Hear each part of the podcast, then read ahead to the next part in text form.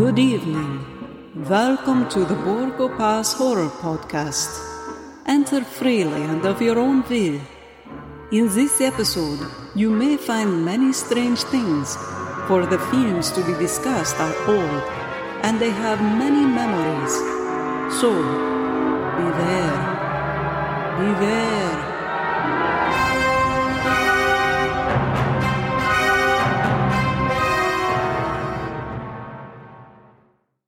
Welcome, guys, to the Borgo Pass Horror Podcast. As always, this is Scott from Boston. And this is Jim from Los Angeles. And very special guest joining us today. I shouldn't even say not even a guest. He is a he's a family member of the of the Borgo Pass Horror Podcast. Longtime listener, one of one of our first, you know, really let's just call it a fan, somebody that reached out to Jim and I right when we had, uh, you know, put Dracula out and just said, you know, I love what you guys are doing. I'm a huge horror fan. If you ever need help with the podcast, anything I can do. So, you know, we kept in touch with him and he shared like some great artwork with us. And in the last, I don't know, God, a couple of few episodes here, he's done all the editing.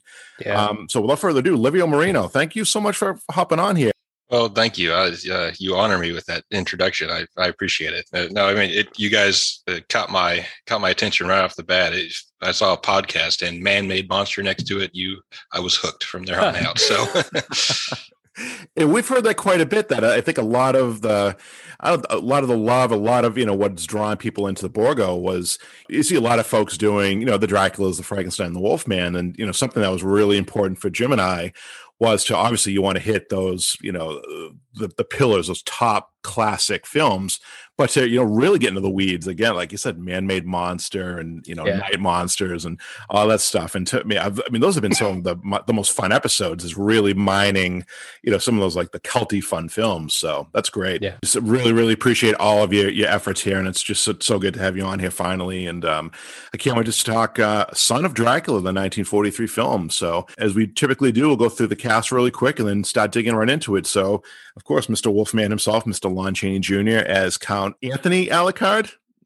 Yeah, Livio, as a, right. as, a, as a proud Italian, you got to love that Anthony Alucard, right? Yeah, I assume to his vampire friends, he's just known as Tony. right, right. Count Tony. Yeah. Count T. Yeah. Anthony Alucard slash Count Dracula. Louise Allbritton as the, gosh, dare I say, um, the, just the beautiful, stunning, love her, love her so much. Catherine Caldwell. I mean, just a, amazing. Uh, Robbie Paige as her boyfriend for our fiance, I should say, Frank Stanley. Evelyn Ankers, who we all know and love from her uh, long story career with Universal, as Sister Claire Caldwell. Frank Craven as Dr. Harry Brewster, and Edward Bromberg as Professor Laszlo, who I guess is kind of the uh, uh, Professor Van Helsing Jr. in this one. So um, Laszlo kind of the um, has all the insight to the uh, the lore and, and whatnot of, of vampirism. So yeah, Livio, as we have guests on the show, you know, Jim and I are kind of like to, you know, we open it up to the guests and basically say any film that Jim and I have not covered is really up for grabs. And right off the bat, you came with Son of Dracula. And even before we had um, discussed you coming on here, you posted a ton of just like really cool artwork from the film and just like some you know cool facts. So obviously this one this one means pretty uh it's pretty important to you. So just tell us why why Son of Dracula. Yeah, no, uh, you're right. I, I think it's you touched you guys have both touched on this a little bit on the Black Cat episode. You know when kind of you're younger and watching the quote unquote monster movie is the kind of the main one. I think Son of Dracula is a bit like Black Cat in that it, it kind of slips under the radar. Um, I know when I was younger and you know going through all like the Universal VHSs and stuff like that. I didn't really, this one didn't really strike my interest. And I, am a big Chaney Jr. fan, a huge Chaney Jr. fan.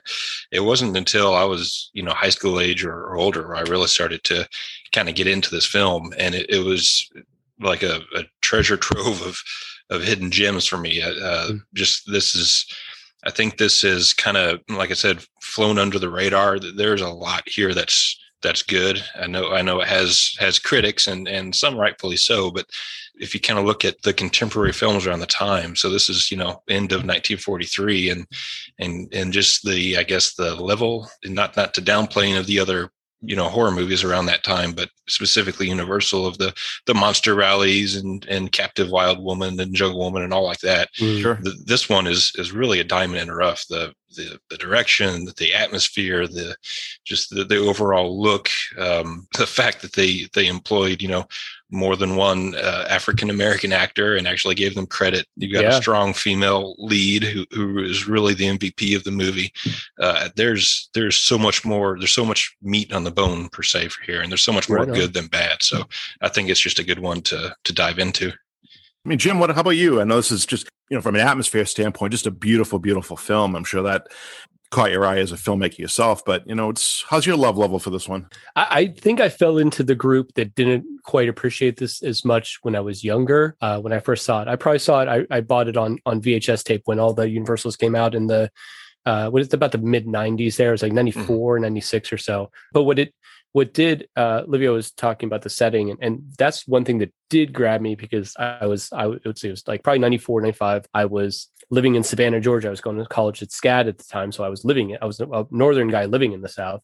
Uh, I had read I, and I was reading actively. I think like Vampire Lestat and some of the the Anne Rice uh, Vampire Chronicles, Yeah. and so I did really dig this setting. I love this idea of like, okay, you're going to take Dracula not not only out of Transylvania, but you're going to take him out of London. You're going to take him, you know, and if you're going to bring him to America, you know, what neater thing than to bring him to the Southern Gothic thing? And I think uh, it is a standout. I mean, now I look at it as a standout of what I call the Spangly Star era of Universal horror. It's that middle one with where you know wh- when the, the title comes up, it's no longer the plane like going around Mhm. the globe. It's the dun dun dun dun dun dun. dun you know, and- Universal and it's the March. Spang- Yeah. it's yeah, it's the Spangly Star era of Universal horror, and no, and I, I do think it's great. And as I've watched it recently, I have come to appreciate a lot of other things about it as well, and I, I can't wait to get into it. Definitely. I mean, you're bringing Dracula to America. What better casting than Lon Chaney? Right. I mean, is the big brash. I mean, Yeah. for all the reasons we loved him in, like you know, like the Wolfman. You've got just the, the old English gentleman, and all of a sudden, Yeah. you know, the loud I- brash. I think he was a savvy pick for this role in a, in a few ways at the time. I don't know much about the box office of this film. I don't know how successful it was or if it was a hit or I, I think it was it was a reasonable hit. It was not a bomb of any no, kind, I don't think. no, Yeah, it was me. It, was yeah. It it, it was certainly a. It, it certainly made a lot of money. Um, it, it was Yeah. one of the one of the top ones Yeah. in '43. Um, Yeah. Not not quite to the level of Frankenstein meets the Wolfman, but it's right up there with that. Right. And he's he's off on off hot off the heels of uh of Wolfman and then goes to Frankenstein. I mean, he he is Universal's primo guy at the moment because Mhm. you know, let's let's face it, like Lugosi's on the outs and and Karloff's kind of sick of this shit at this point. So, you know, uh, Yeah, that, uh, I think Karloff's in Arsenic and Old Lace. You know, at this Yeah. point, he's Yeah. he's yeah, he's, touring and stuff. Yeah. yeah. And no no no more makeup. He's he's over it. And stuff. He's Lugosi ready too. to- so Lugosi was on Broadway and doing his thing. Yeah. So yeah, This is this is a handoff to a younger generation where he gets to play. You know, he's played the Wolfman. Now he, he's he's played Frankenstein monster, and now he's played Dracula. He's played all the big three, and no one, none of the other guys did that. So you know, it's it's a cool thing. And yeah, I mean, we'll get into it. I think there's a little bit of you know some hate, not not, a ton, but you know the the the haters, I guess, are always say you know Lon Chaney, yeah, how could he be Dracula? And uh, he's not. I mean, and we'll definitely get into it in the film here. This this this Dracula is not the Count Dracula. He's a descendant of Dracula, whether it's you know true the you know the son of Dracula, but he's not Bela Lugosi. He is a different Mhm. you know line of of of vampire, and You know, like you said, you there's- know, I was, I was going to say if, if there's one one role, um, a Universal horror role from Lon Chaney Jr. that really sums up his whole career as an actor, I think it's this one, and it's not because it's his best. It's not, but it's just that it's. I mean, even in the title, "Son of Dracula," and the number one criticism of Lon Chaney in this role it really has nothing to do with Lon Chaney. It's that he's not Bela Lugosi, and, Yeah. and that's that's a little bit unfair to him. Uh, it's just a lot yeah. unfair to him. you know, exactly. Nobody ever can live up to that. I mean, with the exception of the Wolfman, all all of these famous roles he's coming into in this era of Universal, he's playing for the second time around, He inherited, yeah. And and so he's. If he's someone that forever wanted to be his own actor, he never wanted to be Lon Chaney Jr., right? He wanted to just be Creighton Chaney, the actor sure, and all throughout his career he's you know he at this especially this time in his career he's he's constantly put up against you know all these other actors again you know in these roles so i Yeah. i think this is a good i guess representation of of what he had to deal with throughout his Yeah. career Yeah, Yeah. and, and this he's still living under the shadow of his father at this Yeah. point, um, who did not die that long before this. He died, you know, you know, ten years before this, a little bit more than ten years. And we have to remember also that that you know Chaney was a contract player at Universal at this point, and it's to a modern conceit of of how films are made. You know, now if if someone wants to make a, a film, a studio wants to make a movie, they go out and they they go to Tom Cruise's agents and they say, "Would Tom be interested in doing this role?" And you know, based on that, he says yes or no. At this point, you have to think of this like school. This is an assignment Chaney Jr. was given. They're like, "You're no, you're you're playing Alucard in this movie. That's it. You know, he he's on a, a weekly salary, and they're like, "This is how you earn your salary. Here's here's a role," which is in a way it's good. It's steady income. It's it's work. Uh, back in the day that these these actors would have but again, it, it, takes some of your autonomy off. You get this assignment, you're like, you've got to play Alucard and you've got to figure out how to do it for Son of Dracula. And, and yeah, I mean, he, we say he, it. He, he gave it a swing. I mean, you know. No, I was gonna say. I mean, we see it so much like with the films in, in the 30s. Like how many times we said, you know, Dwight Frye, what an amazing actor, what a talent, and then you see him just in these thankless roles. But oh, yeah. we've brought it many times. He's a contract player, right? He could be Renfield and Dracula one day, and then he's like reporter number three in the next movie, and it's yeah. okay. I mean, again, he, he exactly he given an assignment. You do what you can for your bosses, and you you move on to the next one. Chaney was not, from all accounts, he was not happy at this time. Uh, you know, he he there's two big things that did not go well for him. And at the start of 1943, one he he really really wanted to get into the army as a chef. He, he was a pretty talented chef, and he was classified as 4F, which uh, I think it was like for some form of physical disability. I, yeah. I'm not really sure what. Yep. And also, Universal was making a big deal at this time about the remake of the Phantom of the Opera, and Chaney, you know, despite probably would not have gone well for him had he had he got the role, he really, really wanted to yeah. to try that Phantom of the Opera role. His father's role, right? Yeah. yeah. And it was actually reported, you know, a lot of the gossip columns at the time that Chaney was going to do the Phantom of the Opera. I don't know if that means that he was actually penciled in, but he was probably at least considered. But then, of course, studio went off the lot, got Claude Rains, and then Chaney wound up with Son of Dracula. So he per- personally, he probably wasn't in the the brightest spot uh, mentally, you know, during this film, and and he still, you know, I think he still did a terrific job. He didn't phone it in, that's for sure. No, yeah. he gave it. He gave it. A, he gave it a swing, like I said. So, so Livio, I got to mention this really quick on a personal note. I know you had a personal celebration not too long ago and actually dipped into the Lon Chaney cookbook. You want you got to tell us a little bit about that super quick. Yeah. So, uh, well, yeah, I'll try not to get too uh, too off the rails here. I, I am I am a notoriously picky eater, and and it drives my wife up up the wall because she is she is not she will she'll try anything and and i'm the guy that orders the same thing every single time no matter where we go and uh and so it was our our 10 year wedding anniversary just this past weekend and um wanted to kind of you know weren't really wanting to go out anywhere so just trying to think of something something new that we can make and i thought okay yeah i've heard forever about this recipe from lon chaney jr about uh, lamb chops. It's lamb chops and broiled lamb chops uh, with pineapple slices with uh, Mogen David wine, kind of a, a, sauce that, that goes over it. And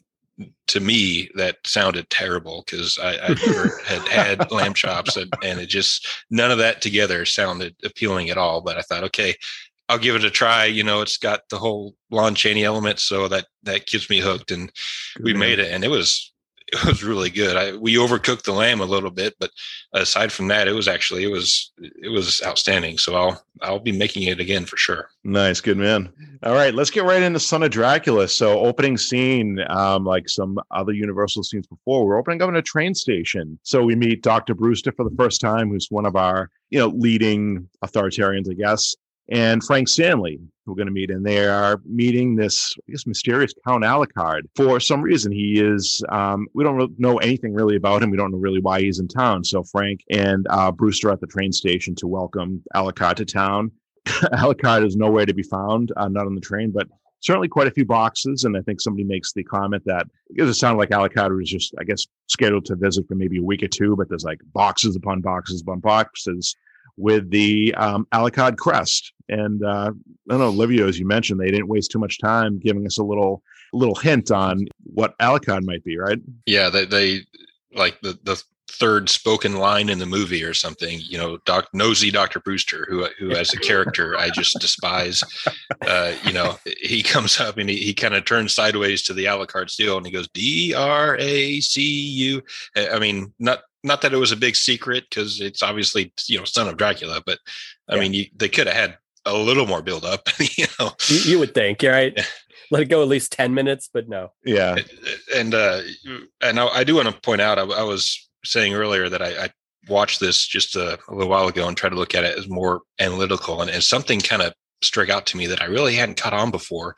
And I think the film does really well is that they, I think they capture the southern smallish town behaviors of the hmm. people mm. there, specifically with Dr. Brewster, because uh, he's he's obviously a very affluent you know, doctor and he knows everybody and he's super nosy. He's in yep. everybody's business and, and he's totally. he's he's he's in scenes that he probably has no business being in because he's not like a family member of the Caldwells, but he's he, like he's at the will reading and, and and all this stuff. But and as the film progresses, you'll see more and more traits of that of of kind of this, you know, big you know family of money and there's kind of some drama behind the scenes and everyone wanting to stick their nose and and kind of make a, mm. a play for this person should do this or this person should do that and i I guess I hadn't caught on to that, at least not as as early as the opening scene here. So I, I wanted to point that out. Yeah, it might have been a little bit more interesting if Brewster, if they wrote him in as like maybe Colonel Caldwell's like brother, or like you know, like the, like the true uncle.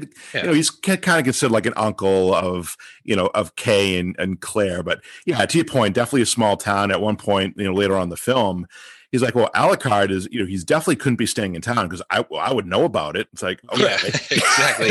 he, no he's like the the old, you know, gossipy person that just watches everything from the window and knows everything that's going on. he just happens to be the doctor.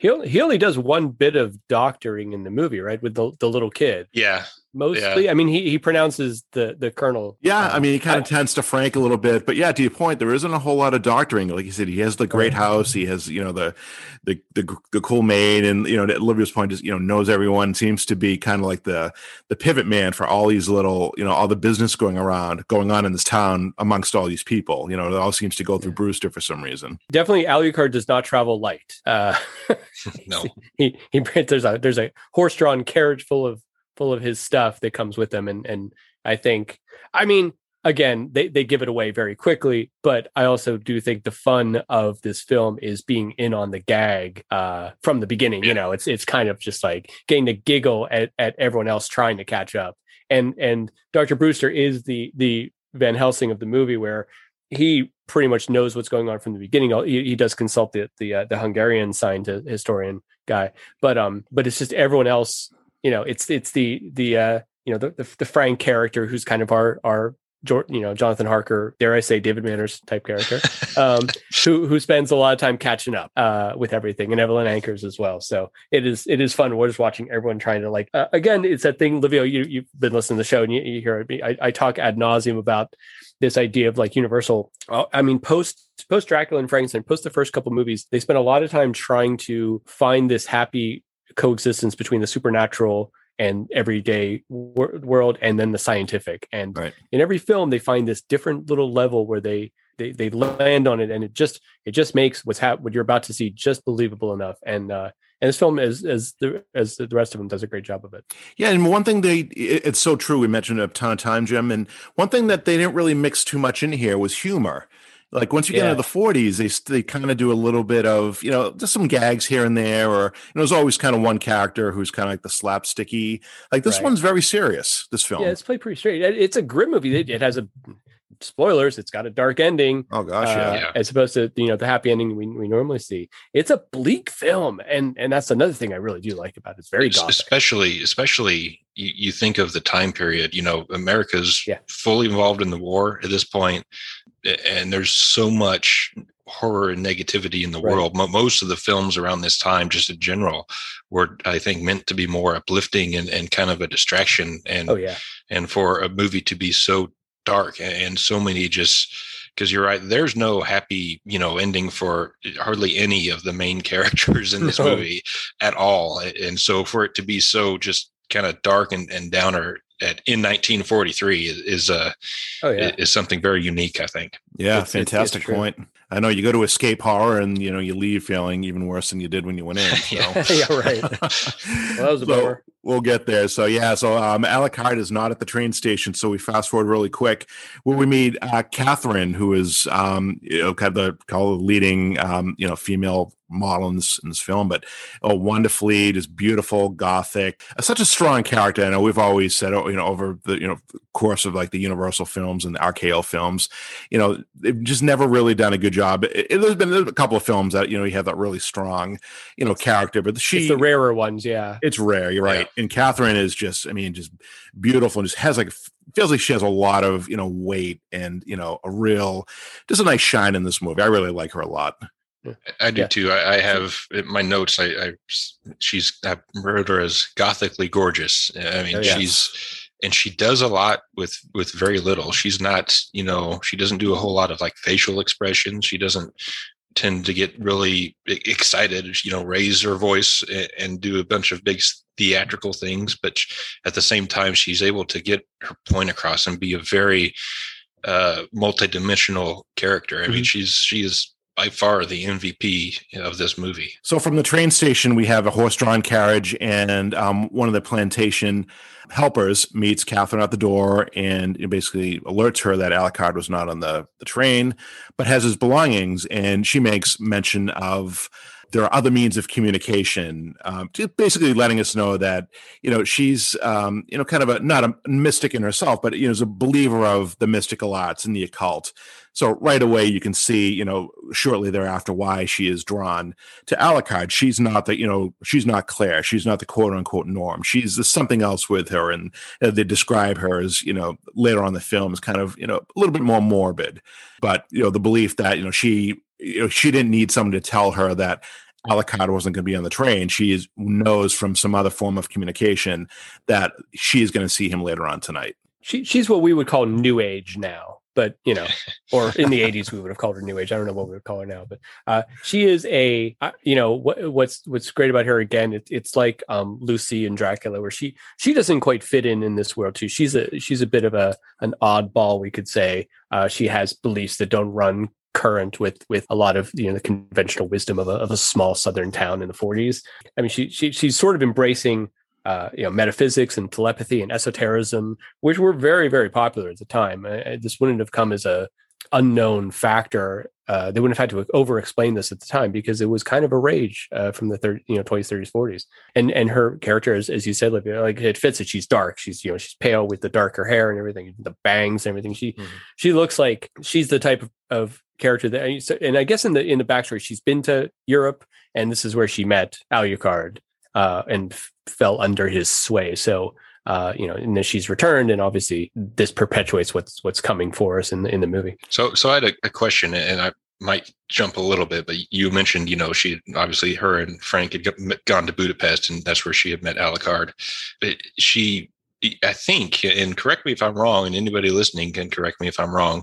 I think this is the first female character who willingly wants to become a vampire because that's you know spoiler alert yeah. that's that's her plan all along she she doesn't she has no interest in dracula she wants to be a vampire for her and frank you know dracula's nothing more than a plot point really yeah at the, yeah. End, of, at the end of the movie so it, I don't think um, in any film prior to this, I mean, definitely not in any Universal, but uh, I mean, you know, when you think of like Lucy and Dracula, she's attracted to Bela Lugosi's Dracula in a in a sensual way, you know, she, but right. she's not attracted to the monster. Here, Kay wants to be that monster. She wants to be the vampire. Yes. That's what she desires. It has nothing to do with any physical attraction or anything like that. So, right. I guess my my my my thought or my question is: Do you guys think this is something she thought of and then they just went to Budapest to, to, to try to seek him out, or did they just happen to one day to say, "Hey, let's go to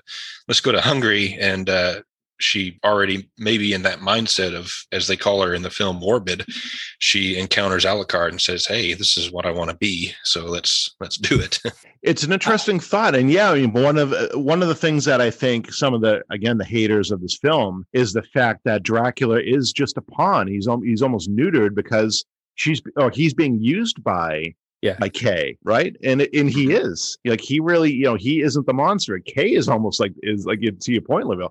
you know she's the monster. She wants to become the monster. She wants to kill Alucard and then create this whole little vampire you know family with with Frank. So yeah, it's, it's, it's, a very, very interesting dynamic, which, uh, and again, I definitely can see why people don't like the fact that you kind of, you know, you neuter what should be the big bad of this film. And I think they did with, with Alucard, but I can't think of another film, as certainly not at this time, where if, if, you know, that, that kind of plot point happens. And also, even with Alucard and Kay, there's romance there. Like Kay isn't yeah. food to him.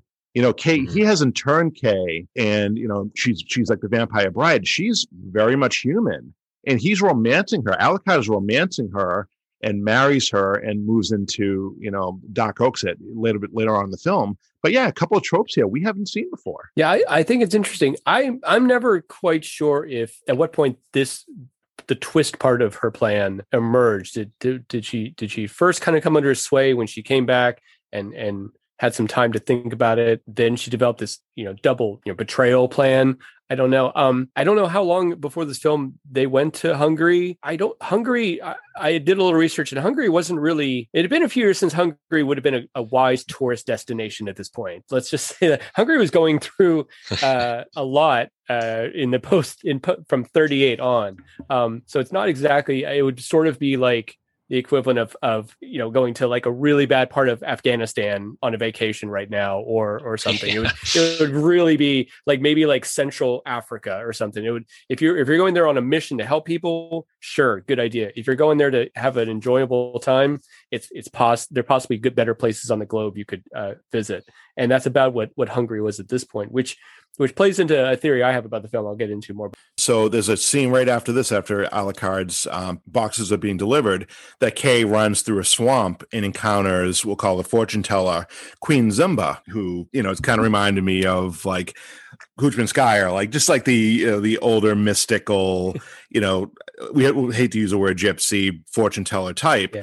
Who um, you know is in this this hut and is basically kind of warning Kay that you know she's basically summoned Kay to her little you know her little shack. There's angel, there's an angel yeah. of death hovering over the house, um, basically kind of foreseeing Kay's demise into you know being Mrs. Mrs. Yeah. Dracula, I guess. She says, "I I see you married to a corpse," which is just a great line. Yeah, it is. Um, she she is sort of uh, Maria Ouspenskaya light, uh, just yes, you know a bit. You 100%. could really see Maria playing this role, but obviously that didn't happen. Um, but what it does is it also brings in she's like this. Uh, we'll call her more an Eastern European mystic here in the South, which is you know the South has its own history with with Voodoo and with with other religions that are they're brought here through the diaspora and everything.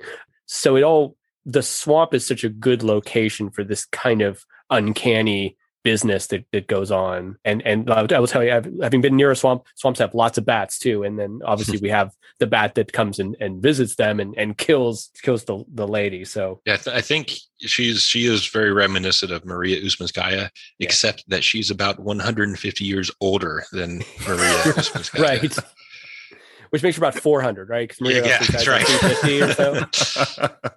the immortal queen. So, yeah. um, and yeah. and I have to point out too. You mentioned you know when the bat appears. So I'm a I'm a huge um, nerd when it comes to film music, and and the reason is there are all these 40s Universal uh, films and, and the great music here. So the with the exception of the main title. The main title was actually the only original uh, piece of music in the film, but the uh, that that kind of that that da, da, that that theme that you hear for Dracula was actually originally used for The Invisible Man Returns, but I, I, think it's used to to great effect here throughout this movie. So yeah, Queen Zimba kind of um, you know gives the the fortune, and yeah, Bat comes in, and we're not really sure who the bat is. I guess you could just assume it's Alucard Dracula, and um, not really sure what happens to Queen. I think we learned just you know shortly thereafter that she has died of a heart attack.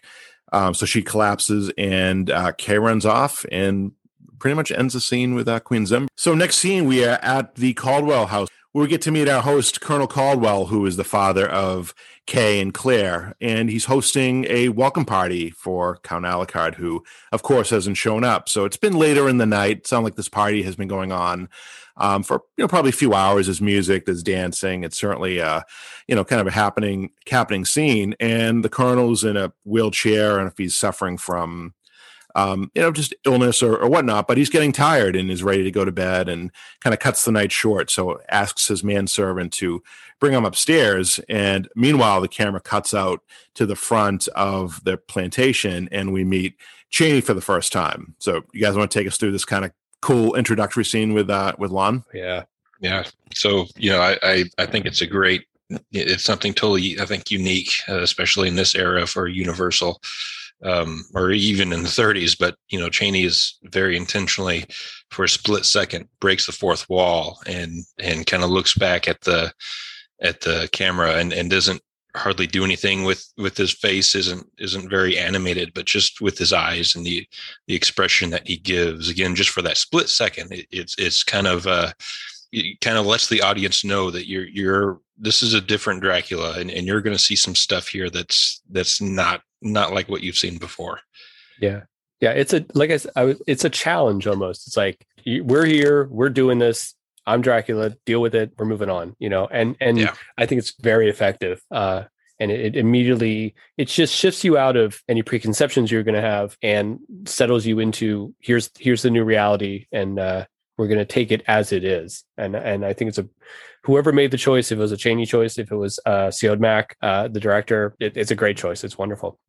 It's yeah, chilling like too. Said, it's, it's weird. It's, yeah, yeah, it's it's like arrogance. It's defiant. It's um, it's a literally to your point, never really seen before breaking that that fourth wall here, and it certainly happens like that. And when you know during the scene, we get our first um, vampire to bat transformation. So yeah. Chaney, you know, is, looks at the plantation. So we've got a you know pretty good shot of his back, and he takes a couple of steps back to block out, kind of blacken the screen. Then within a millisecond, we've got a bat yeah. transformation. First and, ever, for first, yeah. you're yeah, right. It, yeah. For well, it's first ever. I mean, in, in a vampire movie, period. Yeah, uh, yeah I think true. the closest was in Mark of the Vampire, where you saw Luna as kind of this like hybrid bat uh, vampire person, but uh, this is ah. this is the first time you actually see a, a vampire go from human form to bat form. In period, this is the the first, another first for this movie. nice, yeah, great point. And Mark of the Vampire, I can't. I mean, you mentioned Luna. I just get excited. I cannot wait to do that one, but not to go not to go off the rails but um, yeah, so b- bat transformation, and he's heading, um, I'll say vampire Alucard bat, heading to the second floor, heading to Colonel Caldwell's room. So, um, give a quick scene that um, Caldwell's by himself and you know lights a cigar and dismisses the manservant. And um, Alucard kind of flies down the hallway. A really cool scene of the bat transforms back into um, I don't say human form, but you know vampire physical form of of Alucard goes in and you know off screen ends up um, killing Colonel Caldwell. And um, shortly thereafter, one of his manservants does discover the body of the colonel, comes downstairs and alerts um, Kane, Claire, and, and Frank that and Brewster too, who to your point, Livio, he's just always around. He's he's there. He's like I don't yeah. know. Like, he's like Khloe Kardashian. He's just like every place in, in Hollywood. Just he's always showing up someplace. Yeah, and you know the I think this this whole s- sequence is a perfect for I think Lon Chaney's version of Dracula because nothing here is like what you would see with Lugosi or even the ones that came after him with you know John Carradine uh, and even the ones after that because he, he's he's he's this this whole ball is in his honor right and he's on he's there but he's just on the outside looking in he, he has zero interest in in the whole social scene he, he's not like Lugosi who wants to just walk down the streets of London and, and go to an opera house and right. you know make conversation. He he, uh, he could not care less to to do any of that. He wants he wants what he wants and and he will take it with force whenever he wants to. It, it's it's a total different uh, take on just the the whole Dracula, just the vampire. Very very I guess I should say more more scary, more more frightening. He, he's not alluring in any way. He, he's frightening. Yeah, and, and you had mentioned uh, I'm going back some episodes in the House of Dracula, but uh, Jim, you brought up great great points about how Lon Chaney would, as Talbot, you know, he you know under the curse of the werewolf, he's he's frequently kind of slumped over. You know, he he's looked mm-hmm. down, his shoulders are drooped, he's kind of hunched over. Right he's the he's the total opposite here and you you get a real sense for how big he was in this movie mm-hmm. because he is perfectly standing straight you know throughout this whole movie and, and he looks down on these people as if they're just little ants that he could very easily crush and it physicality aspect that he he brings is completely different than what you would see in most Chaney roles from the Wolfman to the Inner Sanctums, where he's kind of this downtrodden guy, Absolutely. you know, hard on his luck, kind of, you know, kicking the rocks down the road and Yeah. going through I mean, bad it's, times. a, it's against type. I mean, the, the best thing you can say about this role for him is he, he's cast against type. yes. Um, and and and again, we're talking about making the most of it.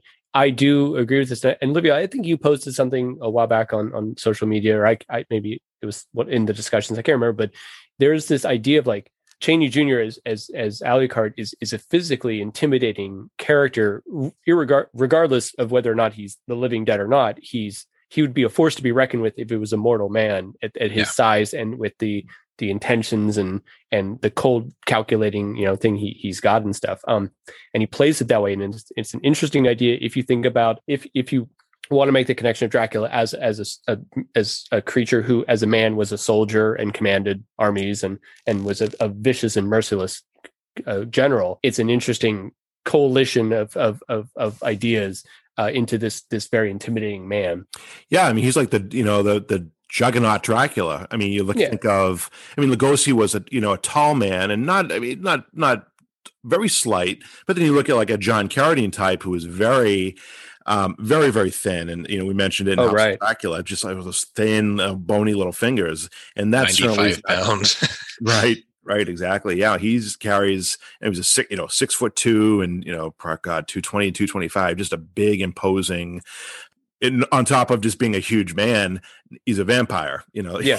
you know, he's immortal. So, yeah, I mean, carries a lot of weight, and I think the only thing, eh, I mean, everything, everything you guys have said is absolutely true.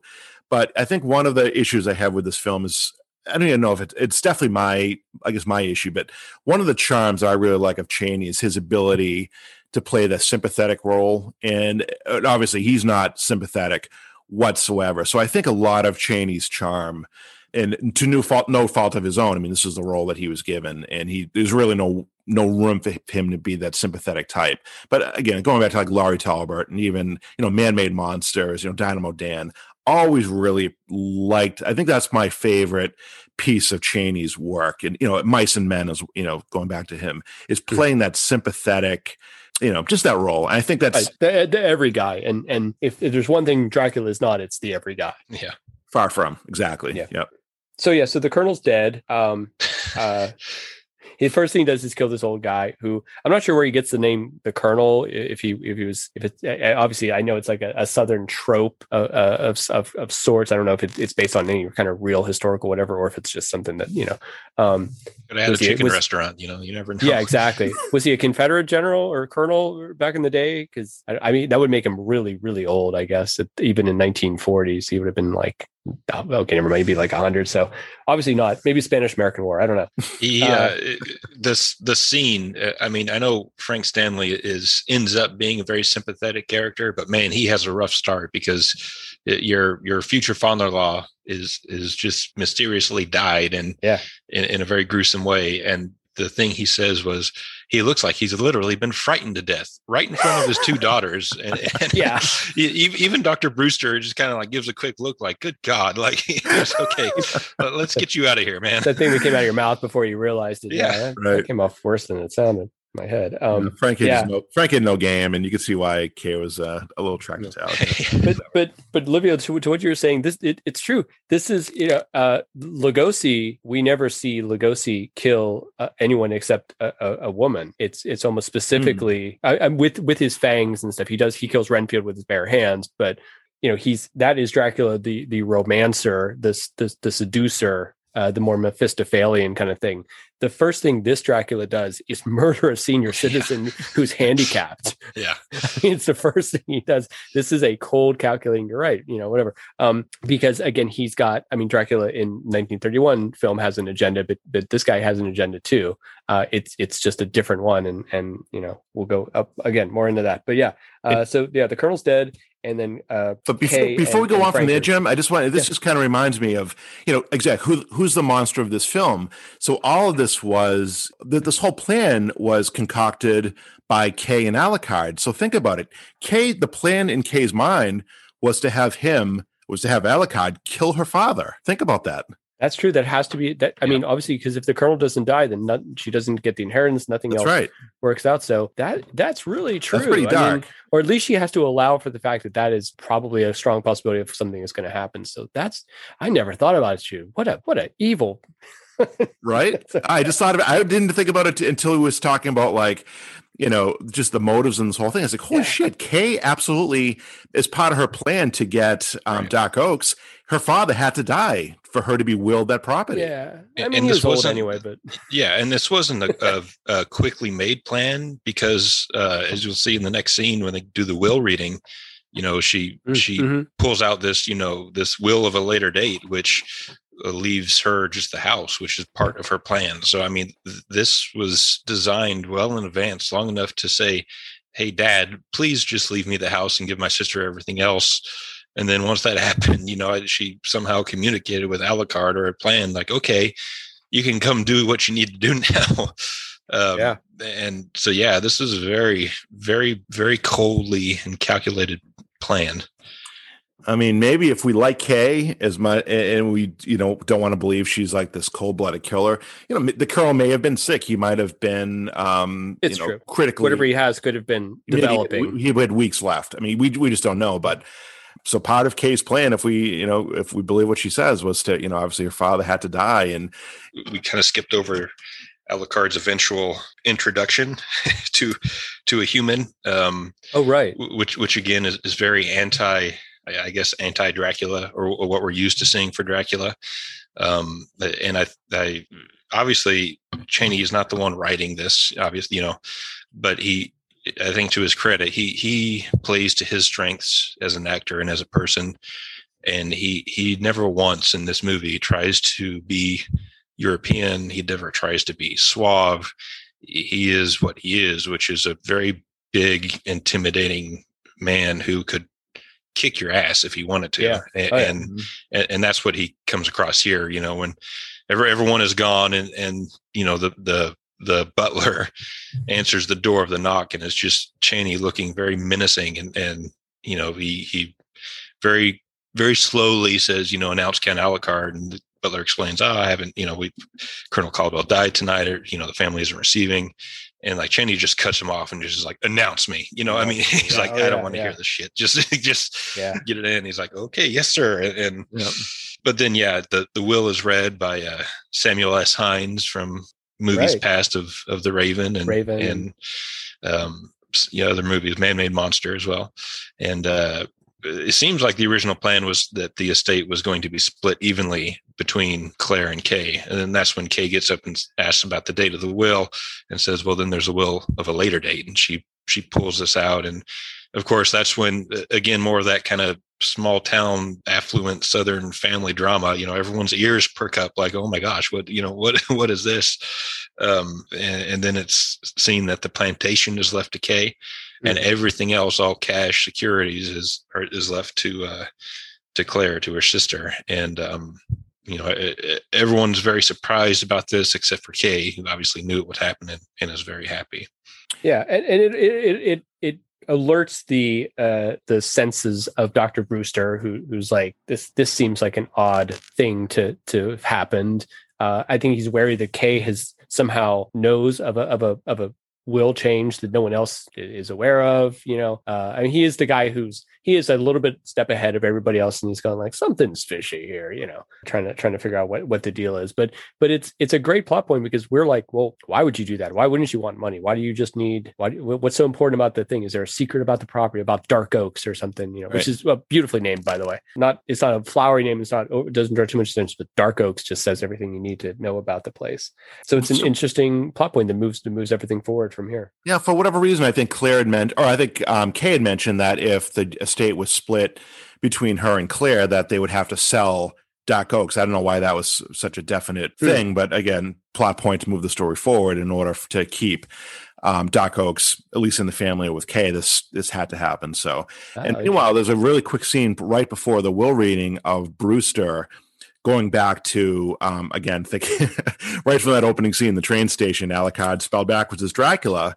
Uh, so calls his Hungarian friend, Doctor. I'm sorry, Professor Laszlo, who is you know I guess kind of like a Van Helsing type too. Just the, um, you know, the Hungarian native that you know has a good understanding of of the Dracula family and whatnot. So runs across the name Alucard through Laszlo, and uh, I guess he did a double check or um, whatever with the locals, and there was no one named Alucard from from Budapest or from Hungary, but there's a Dracula, of course, and then Laszlo goes into you know a little bit of a spiel about the backstory of Dracula and etc. So I think you know as we start moving moving through the story here, that's just one more little red flag in the mind of Brewster. And now we're at the will reading, and Kay's acting very strangely and everything. So yeah, Bruce is very very slowly starting to put these these pieces together. Yeah, for sure. And he even you know, in, in, true, you know, snooper fashion, you know, after the will is read, he, he, gets Claire to go with them to really, I mean, break and enter into yeah, where yeah. where uh, the guest house where Alucard is is supposed to have been staying, and and even takes a crowbar and like pries open his his luggage, and he even says it, you know, it's like, well, it may not be ethical, but you know, I'm going to do it anyways, and and All right, and Dr. Brewster, I know everything. Yeah, and, and of course they find like no clothes, no no luggage. I mean, just just yeah, empty, empty, trunks. Yeah, yeah it's yeah. so it's it's uh he, he's he's definitely onto something. I and as as much as I don't like that he he he's such a a, a, snooper and a gossiper. Mm-hmm. He's he ends up being correct in all of his all of his intuitions. Yeah, my mom would have called him Nebby. That's the word she would have used. He's Nebby, uh, and he is. It's true, but it does obviously it does move our plot forward and stuff. So we're left with a bit of a mystery. I mean, this is the idea of like we're you can't. I mean, in defense of the way that the plot evolves here and us learning who you know Dracula is and everything, um, that's no mystery. As, as you said, Livio. I mean, it's the name of the damn movie, right? So so to to create any kind of suspense or mystery, what what you got, what Curt Siodmak and and the, and the writers who came later than him uh, Curt who Siodmak who'd written uh, uh, the Wolfman, obviously. Dracula has to have a plan, and you have to not understand what the plan is. Uh, obviously, Dracula has a plan. There's, you know, he, he doesn't, he doesn't. Uh, it's like Hunt for October, where like, don't take a dump without a plan, son. You know, it's it's it's that. Dracula's going to have a plan, uh, and we just have to, you know, stick around long enough to find out what is his plan, what's his goal. You know, we know who he is, we know what he is. We just have to figure out why he's doing this and you know you mentioned earlier with Brewster, he you know obviously he's you know kind of a, a little bit of a pest, breaks breaks and enters into Dark Oaks. Really doesn't have. I mean, he finds a couple of you know, a couple of suspicious things, but nothing. You know, no like you know smoking gun that would lead him to believe that Alucard's anything but possibly an imposter. Yeah. But runs right to Claire, you know, Kay's sister, and says, I think we should issue an insanity order against Kay. And it's like this guy, I mean, supposedly, you know, family yeah. friend, you know, uncle to these girls, kind of like their, you know, the caregiver now that their father's dead. What, what the hell, dude? Like he's he's not. It didn't seem like he. It took him a whole lot to be like, yeah, we should just we should go commit your sister. Like mm-hmm. I don't know. yeah, he's he's pretty quick to that. I, I that is that is. is absolutely true. I think that goes back to the whole. You know, Kay is is obviously an outcast in that society. You know, she, she is I mean, even at the will reading, you know, the you send the, you know, the judge, I can't remember the judge's name, but Samuel S. Hinds and, mm-hmm. and Dr. Brewster, and even at times her own fiance just kind of look look at her as if she's differently. You know, it's like, eh, okay, you know, that she's she's the she's that one person in the family that you know they just don't talk to. You know, she's tolerated because she's the colonel's daughter, but yeah, but every, everyone probably talks about her behind her back, and yeah, I, I think, yeah, the yeah, and and I think this was just the the straw that broke the camel's back, at least in Dr. Brewster's eyes, says, okay, well, the colonel is gone. She's has no clue what she's doing. There, there's something going on with her and Alucard. So she's obviously insane. Right. You know, yeah, there's no other explanation.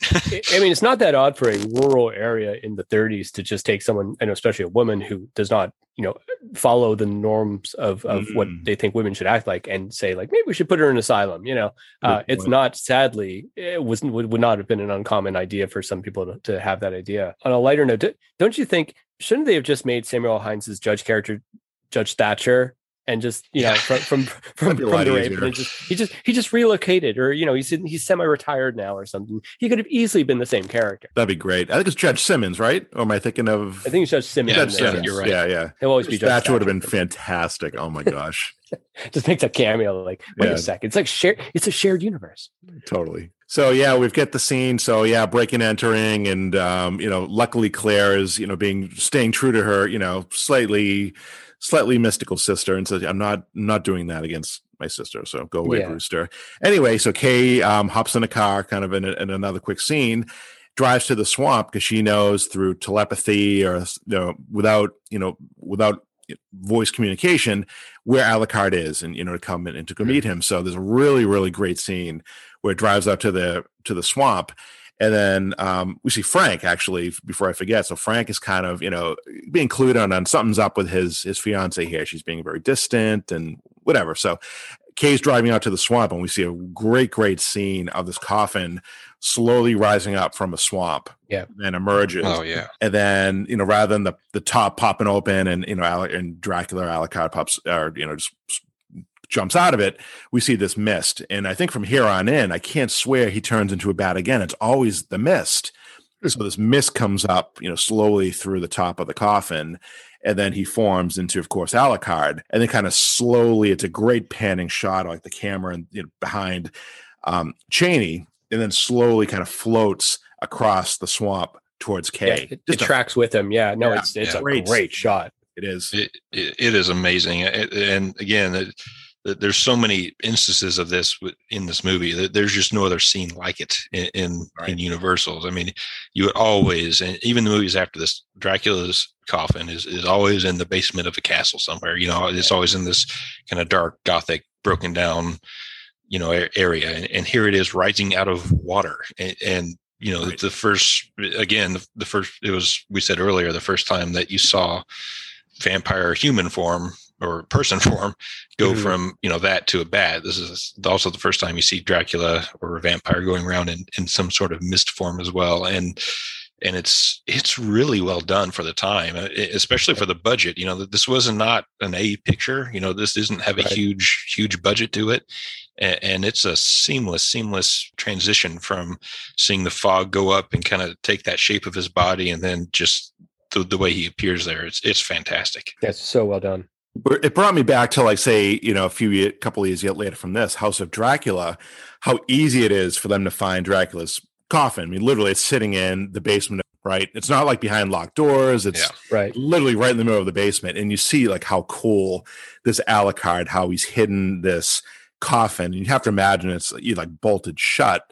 You know, like the, the top of the coffin isn't just like swinging open for him to step out. It's probably, I'm assuming, just like a bolted, you know, box. That and the only reason for him to, or the only way for him to come in and out is to take this this vapor form. So it just such a great, great thing. And so Well, another again, thing it, that- it also gets us past this problem area that I always talk about. About the, I, I I feel like Universal is constantly trying to figure this problem out. About there's just no graceful way to wear a tuxedo and a cape and gracefully get out of a, of a horizontal Yeah. coffin and, and look like you know you're the undead and you're preternaturally strong and graceful and stuff like that. That just sort of just doesn't work. it's true. So Yeah. they're always, you know, in a in a cruder era, they're just panning away and then coming back, and there he is. Now they've started, you know, developing some techniques to to to, Yeah. to get around that that moment of awkwardness, and and this is a great one. Well, you see, like Abbott and Costello meet Frankenstein, like Mm. Lugosi kind of, you know, The one time, yeah, yeah, yeah. He kind of, and it does. It's a little awkward. So it's probably, I think they're, I think they made a good decision here. sixty year old Lugosi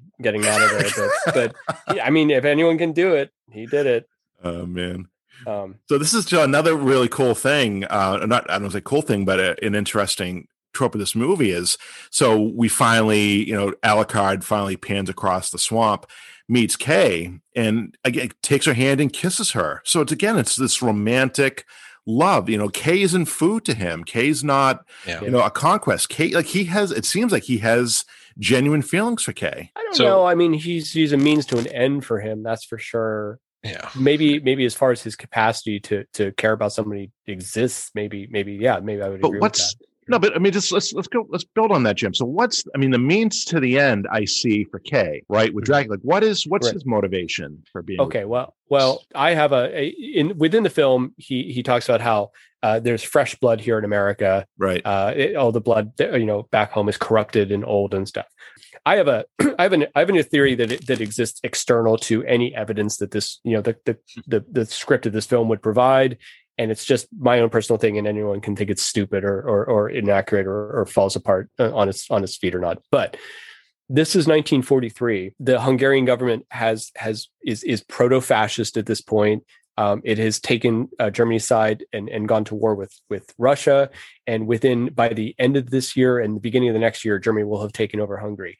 I think Dracula is a war refugee. I think he's fled his homeland and, and out mm. of out of necessity and he he's now reduced to being he's basically a grifter in this movie. He's here just trying to figure out how to he's got to have a place where he's safe to lay his head in his coffin with his special dirt and all his you know everything and then to start building again and start you know finding fresh victims and stuff. I think maybe where he's from there's no more people to bite because everyone's gone to war. That's my theory. So that's that's really interesting. I i, I hadn't thought of that before. That's yeah that makes sense. My um, my theory was, uh, and, and, this has been kind of uh, explored in in more recent years, but kind of going to just the fact that he's the son of Dracula. I, I mean, mm-hmm. so we think back to Lugosi and you know that classic line of his of to to be truly dead must be glorious. I mean, he's been around for a while, right? He, he knows right. he knows what's going on. I'm not convinced that Alucard has been a vampire for 500 years, and I think he's because he's much more animalistic. He he doesn't want to, he doesn't want to be the suave. He doesn't want to fit in. And you know, in a lot of I guess vampire fiction, you know, the last 20, 30 years will kind of talks about, you know, a, newly created vampire is much like a, a, a, toddler, you know, that they, they don't, they can't control themselves. They can't control mm-hmm. their emotions, their, their cravings, their yearnings. So I, I, I often wonder if Alucard is a vampire who's, who's kind of coming into age where he's because you, you see it in his eyes as he's gliding across the swamp and he looks at Kay. He has this very evil look, but he's also got a little bit of a smile on his face because mm-hmm, he, yeah. he's he feels I think he feels comfortable with her. That's why he he actually talks to her. you know, he communicates with her. He doesn't try to, except for one scene, he doesn't try to intimidate her. So I, I wonder if if this is his way of trying to more or less uh, settle down into more of a of a role that, that's mm-hmm. more like a a Lugosi type, which is try to be somewhat integrated with society as opposed to just this physical yeah. rage. Yeah, well, that, I mean, this this Dracula feels sense. he feels desperate. Yeah, right. Oh, yeah. I mean, that kind of that kind of lends you know to to your your point, Jim, like as being this refugee. Like he feels very desperate. and Like he doesn't have all this time to just like slow burn like you know Lugosi's Dracula did. Oh yeah. Like yeah, he I mean he gets like you know very almost easily frustrated. Even you know the scene Olivia you you mentioned where he's you know announce me, no suaveness at all, no yeah. Like he's like it's like the time is like a ticking time bomb, right? Yeah. Um, and and maybe part of that is the script and story, and maybe part of that is is the the the desperation that Chaney always manages to bring to his characters. There's there's always eh, they always feel like there's a ticking clock uh, of of with with with Chaney where something has to happen or and, you know and and everything depends on it and and it's always not going quite right for him uh very often in, in, in across genres and characters that he played yeah true um, yeah true. Yep. yeah no it's great but but you know it, Dracula you know as, as a vampire he's he, he's a very vulnerable vampires are a very vulnerable character as powerful and, and, and, dangerous as they are they're very vulnerable. There's obviously a lot of things that that can go you know that can hurt them. And this is as far as i can tell univer- at least universal's i know mark of the vampire touches on this but this is universal's sort of first postmodern dracula film where people hear the name dracula and they're like holy crap dracula? That's not good they associate the mm-hmm. name with something bad within you know obviously in, in dracula 31 and even to some degree in, in dracula's daughter no one associates that name with with an, a negative connotation because no, they don't know yet. He's still a mystery by by 1943 everyone's like no no no dracula that's not someone you want to you know walk your kids to school right? But you know the dracula the, the vampire is a parasite. The vampire lives off of the blood of another of other animals. And in this you know dracula is so humbled he's desperate that he's really become a parasite. He's a leech. He's he's going to leech off this woman and her estate to get what he needs. He's he's needy like that. And it, it, it i can see how some people think that makes him seem kind of pathetic but i like how dangerous it makes him Well, there's a scene where Bruce is doing research when he, I think he determines that Alucard is a, a phony name, and he's reading through, I don't know if it's an encyclopedia or whatever, and like literally the name of the chapter is Dracula. And yeah. I'm I'm not admittedly I'm not familiar with Stoker's original novel that much, but isn't that I mean isn't the passage in that book isn't that from Stoker's book? Because I mean it starts mm-hmm. out it says, "What manner of a man is this Count Dracula?" and yeah, and isn't it that paraphrases a little bit uh, uh, one of the chapters uh, of, of Harker's journal when he's trapped it in Castle Dracula. Yeah, very. I think it's almost another instance of breaking the fourth wall because you're. Mm-hmm. Yeah, so absolutely. so they leave the uh they leave the the swamp and they go directly to the justice of the peace and they want to be married and Dracula does use his sort of uh mamby jamby on the guy a little bit and it's like, oh, I can't marry you right now. It's like, you will marry us. Oh, I guess I'll marry. You know, he does the Obi Wan Kenobi thing a little bit on him. These are not the droids you're looking for, Mister yes. Kirby. Oh, yes, they are. Yeah, so I mean, Kirby immediately knows who Kay is. Oh, you Colonel Caldwell's daughter. So sorry about you know your father. And you know, meanwhile, he keeps you know he kind of peers over and he's always looks at Alucard. And he's like, oh crap. And then Kay will talk to him and he'll look and you know very respectful to Kay. Oh, geez, I'm very sorry. Yes, of course, dear. And then the head just turns, and he's like looking at looking at Chaney. It's the yeah. funniest thing. Yeah, who, no, who looks so tall. I, I mean, yeah. I mean, in this scene uh, again, he's he's standing straight up, and he just towers over everybody. And and you know, for with the exception of the end of the movie when he when he really loses his crap, he he is a so much more of a reserved performance. He does so little with mm-hmm. with his movements and with his voice, but he's he's very effective in how he gets it across. You know, in this scene in particular, you know, Kirby kind of looks up and, and kind of questions what she wants, and all he does is just kind of lean in a little bit, and he's like, "Okay, okay, come on in, we'll get you married." You know, no problem. he's he's really really effective in it. It's it's a I've said this before in various you know social media platforms, but it's it's almost a precursor to how Christopher Lee would would inherit the role in That's the Hammer. Yeah, because height also. Yeah, because Christopher Lee is much more of a physically dominant. You know, yeah. Uh, like I will throw you across the room, literally, oh, yeah. and and this that's what you get from from Chaney here. It's I think it's a just a very early precursor to that that type of Dracula, that type of vampire. You know, I, I think that Olivia, I've, I've never really thought of that way. I've known. Do we do we get Christopher Lee Dracula without Lon your Jr. Dracula. That's an interesting thing. I mean, there's there's an interesting idea of this. Again, you talked about like the slightly more animalistic thing, and that's something that Lee right. played up quite a bit.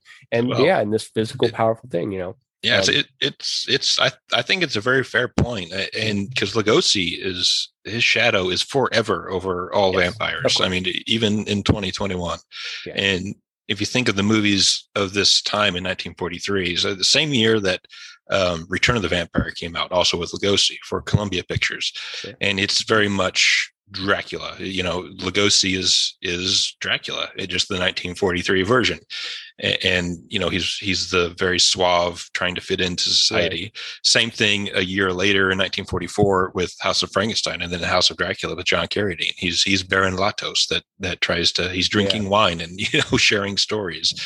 You know, I, I I can't think of at least from the time from in the 40s. I can't think of any other vampire film that shows the vampire just as this physical yeah, dominant yeah. you know domineering force it, right. so it, and it may have happened in between son of dracula and 1958 for for horror of dracula but yeah. i think christopher lee's that that next person outside of chaney to to kind of explore this this side of dracula and I will say that I mean I, I want to specify that that Bela Lugosi is my favorite Dracula and, and will always be and stuff. And, oh, yeah. what I'm talking about here is judging the film on its own merits, not on the overall cosmology of, of Dracula performers and stuff. But I, I having said that, I, I, think Chaney, you know, deserves a place within within that cosmology. He, he, he's he's young enough to have that power. Maybe maybe the the tragedy of that he only got to play Dracula eh, when he was getting towards his his later years. By the time he he, he got to play in, in film, rather he was already an aging man with physical problems and, and other problems. And the idea of playing an immortal, forever young creature of the night when you yourself are aging maybe not as as well as you could uh, is is problematic for sure. Yeah, for sure. So Alucard and Kay have been married by Mr. Kirby and um, Frank, who is um, of course feels like he's losing his childhood love, and Kay is kind of watching from a distance and um, follows them back to Dark Oaks. So Kay and Alucard return to Dark Oaks as a newly married couple, and Kay, um, I guess, becomes a little bit more curious about um, Dracula. I guess, kind of pushing him more to learn about kind of his his vampire world. I guess so her plans coming more to to fruition, and you know, Alucard, I think for the first time mentions you know his you know why Kay has been um, valuable to him is as we mentioned earlier on that you know America you know he loves America. It's a young young vibrant race. It's a young vibrant land and um, you know flesh victims flesh blood. And you know he kind of puts Kay on the a little bit of the back burner. Like she's very curious to hear a little bit more about um, you know his race of people. And he's not you know overly willing to kind of share that. Kind of a, a fun dynamic of the of the newly married couple he also, yeah, speaking of newly married, I mean, that he carries her over the threshold. You know, as as they enter their their new home. I mean, he he's it's very it's it's almost out of place in this movie with with the plot but he's you know he's carrying her as if they're a yeah they are a newly married couple right and, very unlike uh, Alucard in the rest of the film he, he's he's much more human here than he ever is in, throughout the rest of the movie now, what is that like? A, is that an American thing to carry like the newlywed like through the through the doorway? Or I I don't know much about that, but yeah, it seems very you know, kind of like the old fashioned, you know, the old fashioned lovers. You know, picks up yeah. his, his, blushing bride and yeah. takes her over the uh into the honeymoon suite almost. Well, I like it's a play on the typical ending, or, or you know, of, of, of so many of these monster movies where the monster, the mummy, or the creature from Black Lagoon, or Dracula, or whomever Frankenstein monsters is holding the, you know, carrying the unconscious damsel uh, and taking them away back to their lair, back to the swamp, back to wherever. Yeah. Um, so I think it's a funny, sh- you know, you know, play on that trope that that visual you know thing that we're so used to seeing of him carrying her but in this case it's the opposite he's carrying her over the threshold of their newlywed mansion and stuff i think it's a fun moment he probably they may have been better off if they would have went to gumbush or uh you know yeah right christian yeah Uh, and then so Frank has followed him here and he kind of confronts Kay, right? Yeah. So yes. Frank, you know, is a knock on the door and Frank comes in and, you know, sees Kay and basically, you know, I, I don't know if we've completely gone into this, but so Frank and Kay have been childhood sweetheart, you know, I don't say lovers, but you know they've been infatuated with each other since they were children, and they're I'm assuming they're probably mid twenties at this point. So for 20 plus years, they've been involved in each other's lives. There's been a lot of flirtation. So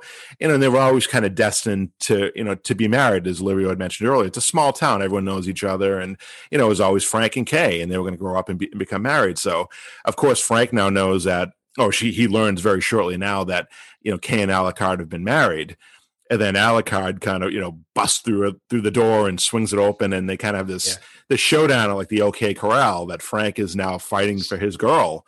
Yeah. And basically says, you know, hey, just you know, come with me. You know, come come to town. I'm going to put you on the next train and get the hell out of here. And Kay's going to have, have this annulled. We're going to the right, right, right. Yeah.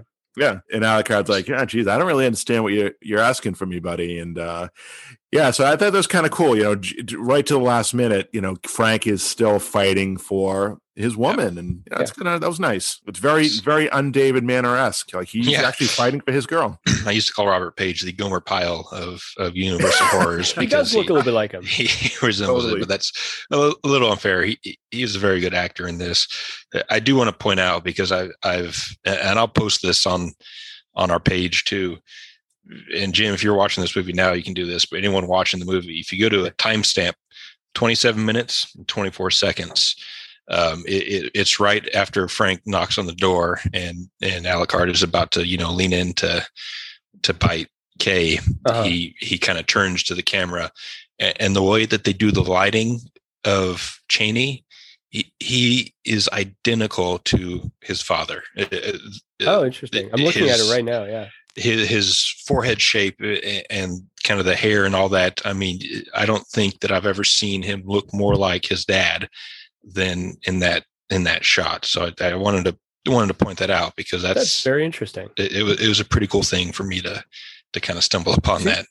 You never really. I, I, mean, I look at pictures of Chaney Senior and pictures of Chaney Junior, and there's never a, a comparison. Chaney Senior was such a lanky, kind of yeah. wiry guy, and, and yeah. Junior was quite the opposite but obviously, you know, him being the son of the, yeah, you know, you kind of, I, I think I paused it just about that time, and you do kind of get it, and that's just this is Chaney like you know, is Chaney Chaney's 45, I think, in this movie, so, somewhere there. No, he's so he's born in 1906. He's 30. I was 30, yeah. 36, 37. 36. Oh, geez. Okay. Wow. He's he's they looked older back then. well, well, they, yeah, and they've got him made. Yeah, exactly. And then obviously the the alcohol, uh, the hard alcohol doesn't always.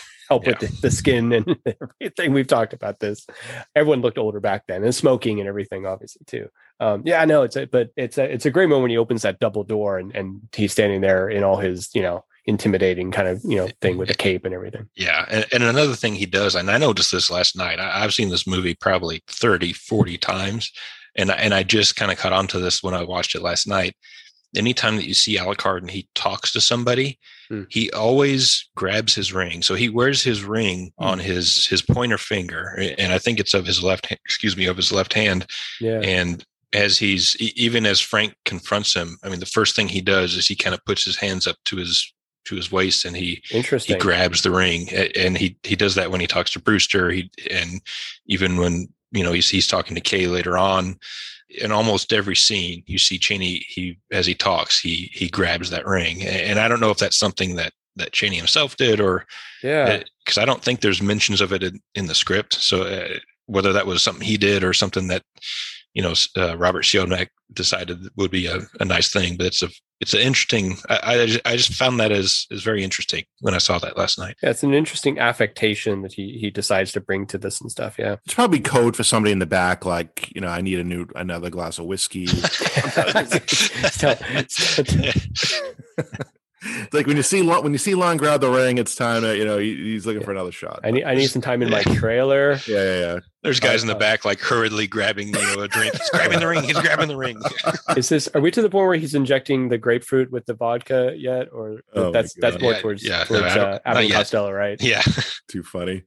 So, yeah, we have the great showdown between um, you know Frank and Alucard, and you know at one point Frank, uh, you know, he's basically like we're leaving town, and Alucard has had enough of this, you know, this this foolishness, and grabs Frank by the throat and just chucks him through oh, yeah. double doors. I mean, like a, you know, you throw in just a, a rag doll, right? And Frank hits the ground and immediately mm-hmm. reaches into his coat and pulls out a revolver. And as he pulls out the gun, Kay, who was standing next to Alucard at the time, hides behind him. So Frank starts firing at Alucard, and of course, you know, being the, his vampire cool self, bullets pass through him, hit Kay, and you know, ultimately, obviously, Kay hits the ground and dies. And you know, Frank, I think, you know, maybe fires one or two more times. Alucard's just you know standing there looking defiant. Yeah. And Frank takes off, knowing that he's just killed the love of his life. Yeah, it, it's such a uh, God. I I can't say enough good things about the scene. I, I mean, even the the notion of uh, I guess I'll, I'll go back a little bit when this is another I think example of Alucard has no patience right? Because like, hmm. so comparing to Lugosi's Dracula, the scene where Van Helsing shows him the mirror and, and he swats it down. For a second, you see this animal rage on Lugosi's face, and yes. then he he very quickly goes back to the calm, mm-hmm. collective mm-hmm. count, and he he even bows as he leaves, even though he knows he's just been outed. Here, it, it, takes about four seconds for Alucard to grab him by the throat and just fling him to the other room, mm-hmm. you know, as if you are nothing yeah. to me get out of my face. You know, it's it's a good example of that.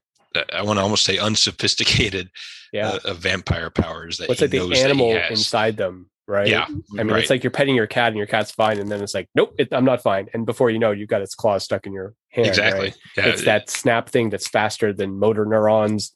Your you know thought goes or something. Um, yeah, no, it's a great thing. And yeah, so he shoots he shoots at, at Dracula at Alucard, uh, hits Kay, Kay falls, and we have this great scene where where Frank now stumbles, you know, manic state through the swamp, and we just get the the one of the co-stars of this movie has to be the set dressing of this swamp area that they oh yeah they, oh it's beautiful all around dark oaks the the the marshes the, the, trees you know we we get this the swamp is and having you know been through some swamps and you know living in the south there's a reason southern gothic really works.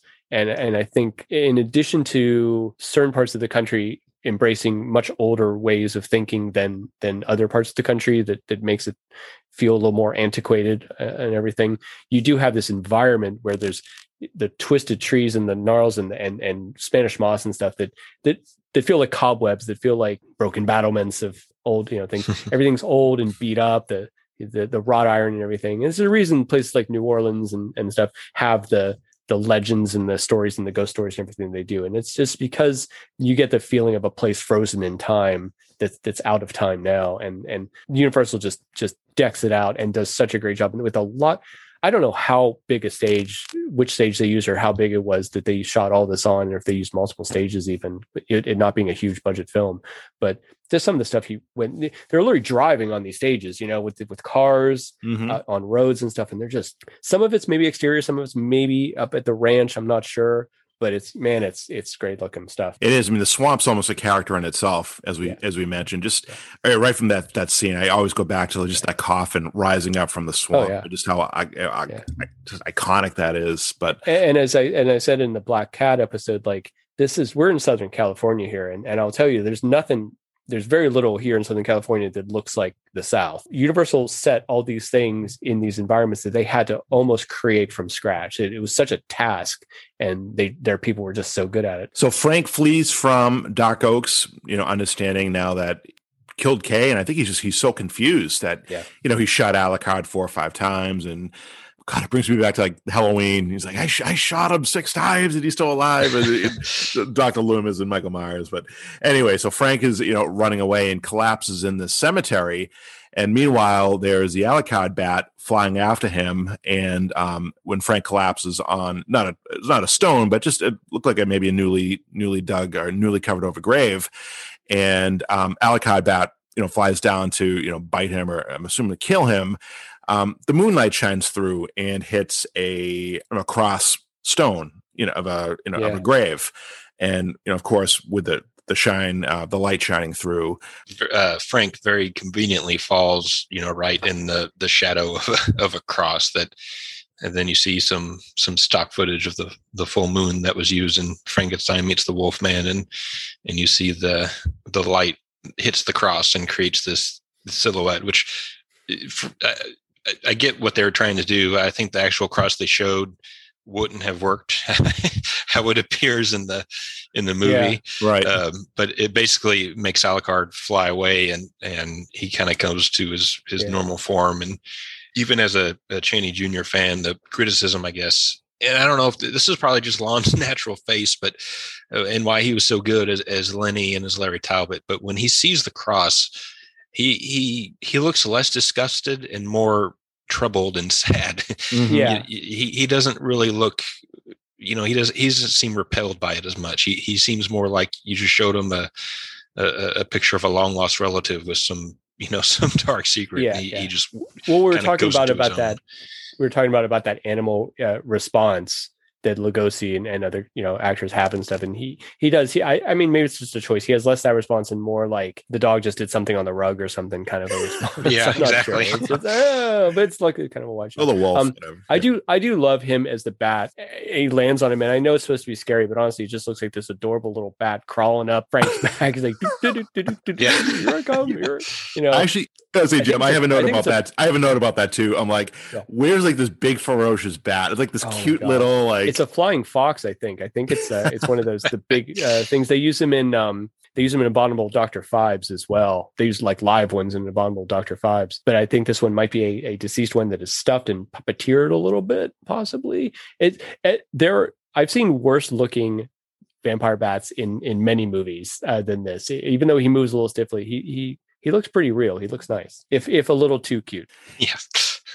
He's looking pretty cute. Yeah, he's kind of crawling up Frank. You know, like, yeah, a little bit to the, to the, to the right, kind of shimmies up Frank and yeah. whatever. um, so uh, yeah, Alucard Bat is is uh, frightened away, and meanwhile we fast forward to um, Doctor Brewster is researching uh, Dracula. So I mentioned a little bit earlier, he's got a book or encyclopedia, literally a a chapter called Dracula, and he's trying to figure out, you know, what exactly they're up against. When you know there's a knock on the door, and Frank Frank enters, looking completely disheveled and just i mean some I mean, this is like a total Gomer Pyle just you yeah. know look at his face like just oh my gosh just i don't want other word to call it just i mean disheveled confused scared, helpless, um, comes in, and you know Brewster is becomes very, very charming. You know, he takes him and grabs a hold of him, and there's definitely some care and love, you know, for for a friend and him, you know, being a doctor, you know, to figure out what's wrong with him. And I always love,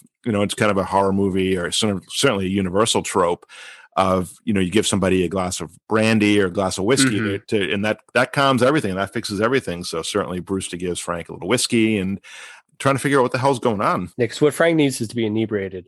Yes, we mentioned at the the start of the episode about you know how much actual doctoring does Doctor Brewster do. Yeah. So uh, right now, his doctor expertise you know ex- extends to this man is clearly very troubled and hysteric. Let's give him some alcohol. Let's get him drunk. Yeah. Mm-hmm. uh, so you know that uh, I don't know. Uh, he um i mean i guess maybe the, i mean i see it a lot in movies of this time right where oh, yeah. where where someone is is highly upset and they're like take the shot of whiskey it will make you feel better and so so maybe that's that's well it's, it's like throw water in their face yeah give them whiskey or slap them it's it there's there's the the three step degrees like if one doesn't work just you know keep at it so so so yeah so frank tells him like like he has killed Kay, right? He's killed Kay. He shot through Alucard. How can this possibly be how can this be the case? And basically, Brewster calms them down and just says, you know, I'm going to go out and you know we're going to figure we're going to figure out what's going on here, Frank. Just relax and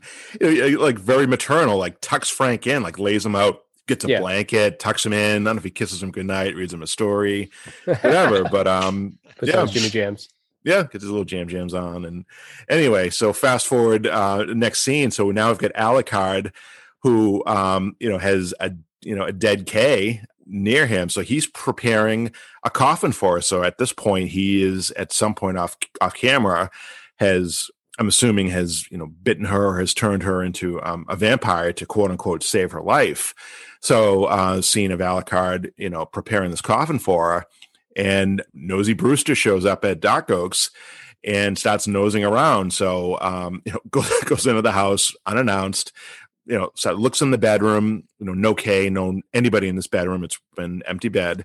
Goes into the basement, kind of noses around, and then there's just this great scene of you know Alucard, like you know, what the hell are you doing here?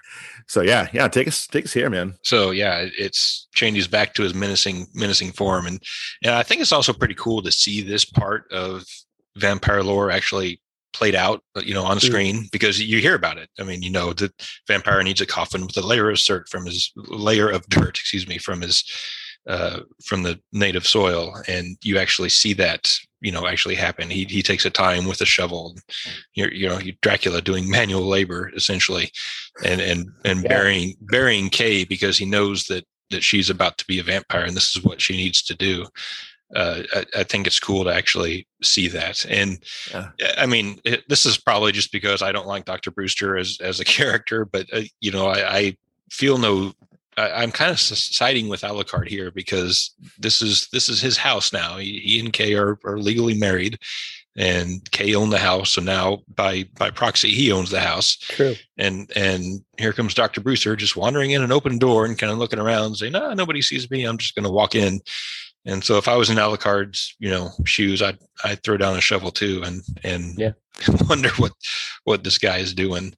Um, and, and this is a vampire who actually has to ask permission supposedly to enter anyone else's house. Uh, you know, by by if you follow the the the mythology. So the idea that someone walks into his house without a by your leave, you know, Mm. I, I, my my other observation this this is why Dracula always needs a Renfield to to dig you know the dirt yeah. and bury the things and stuff like that. He needs somebody to do the, the heavy lifting because you know he's in the tuxedo with a cape and everything like that, and it's just not really manual labor attire. And again, like uh, the argument has always been like how emasculated Alucard is for and and, yeah. and again he's maybe, humbled, yeah. And here he is, yeah, we're exactly doing manual labor for for Kay, who you know, quote unquote, could be the real monster. I don't know. It's it's right. kind of interesting. Right yeah but so we so we so we have this great scene where he he so so and i'll point out again this is a there, there's a few of these scenes in this movie where there's no dialogue and this is a great great showcase for mm. hans salter's music um, mm-hmm. and, and, this specifically this music here is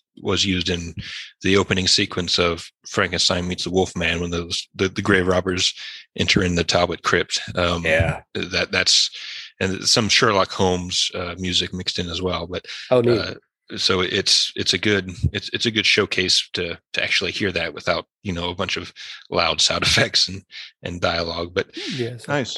I also wanted to point out, and, and maybe there's a few times this shows up in the movie where, so in the basement, it looks like there's what are they chickens that are that are caged up, Yeah. and when he opens up Alucard's coffin, it looks like there's actually chicken feathers, you Yeah. know, in the dirt. And uh, Uh-huh. is is that? I mean, was that just by accident? Is that supposed to be some sort of like southern, you know, Gothic symbolism? Yeah. of, Right. Of you know the animal. I, I I thought that was IMDb makes makes a note of that on the in the trivia thing with this film, and I don't know what the there, you see chickens at some point, so I don't know if that's just yeah if, if someone's been sacrificing the chickens or something. It's like Uh, the, the armadillos from Dracula 31. We have chickens and Son of Dracula. yeah, It's just it's the it's just the world's most half-assed feather pillow, right?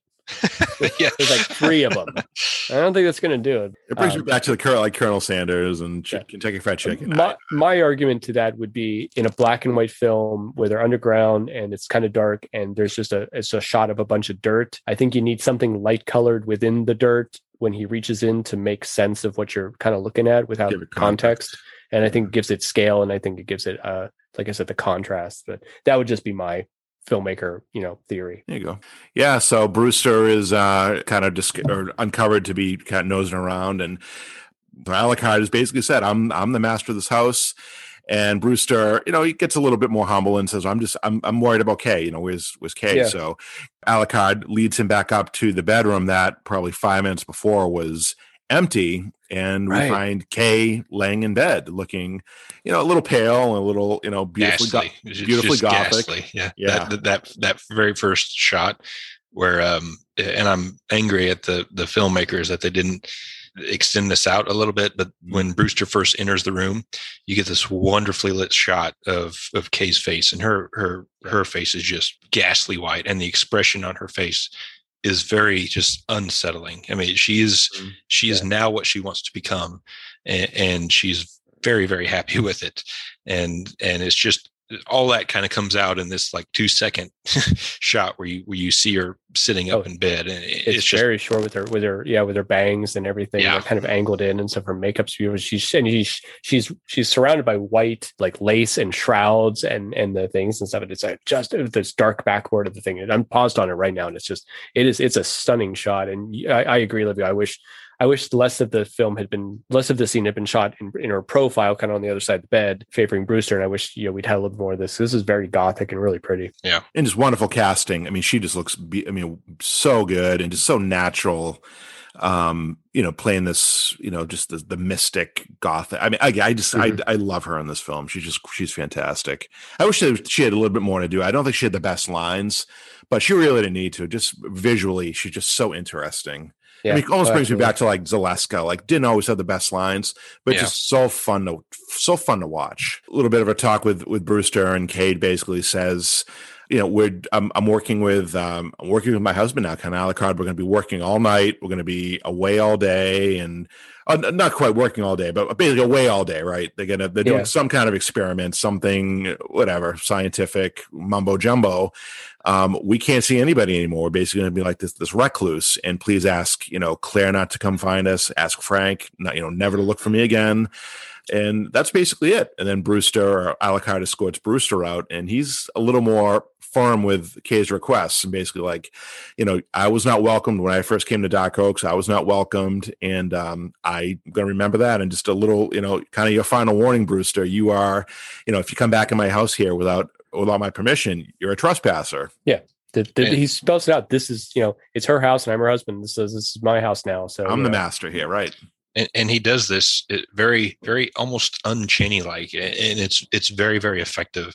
And th- and this is one of the few scenes where and don't misconstrue what i'm going to say because if lugosi was playing this obviously it would have been done very differently but this is something that uh, i think belongs to chaney that i'm not sure any other actor would be able to pull off because he's so so much bigger than brewster in this and he's he's standing perfectly still and tall Yeah. and he's looking down and he his head isn't tilted down to look at Brewster. His head is perfectly straight. He's just look, literally looking down his nose yeah, to look at him.